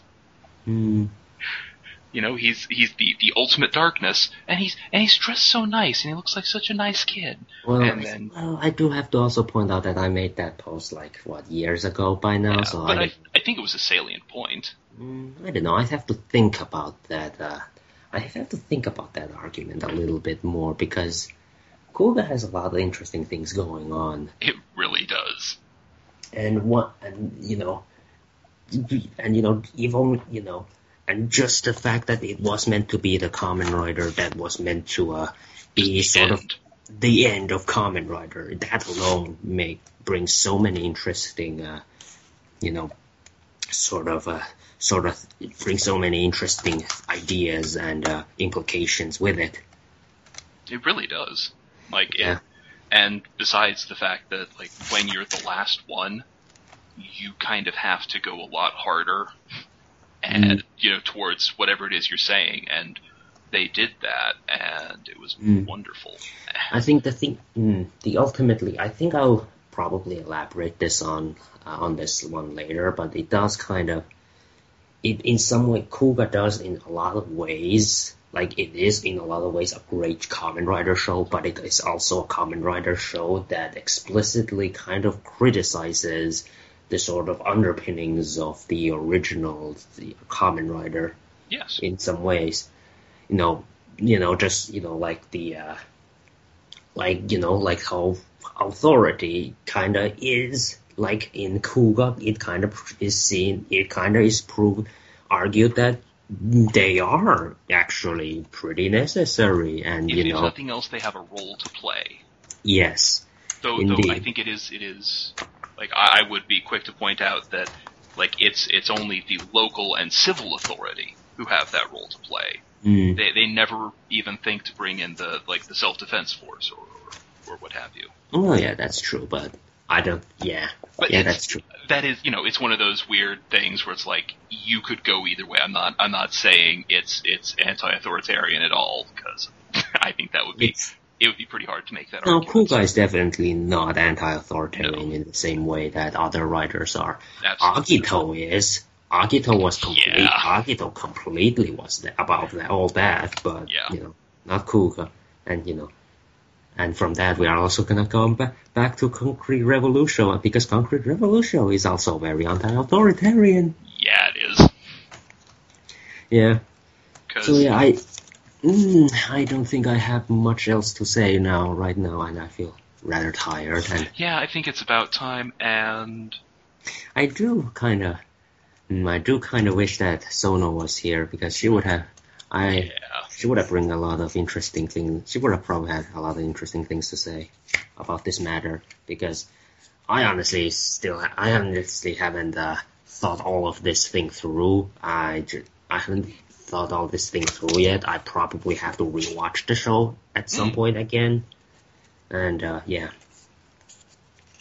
And read more about uh, how people react to this show because it is interesting to read, you know. absolutely. And, It's and a- if you could send some of those links my way, I'd, I'd actually really love to read them. Uh, so for Uncommon Cast RX, I'm Aleph, I am Cannibal Saracenian. and uh, we'll catch you next time. Thanks for listening.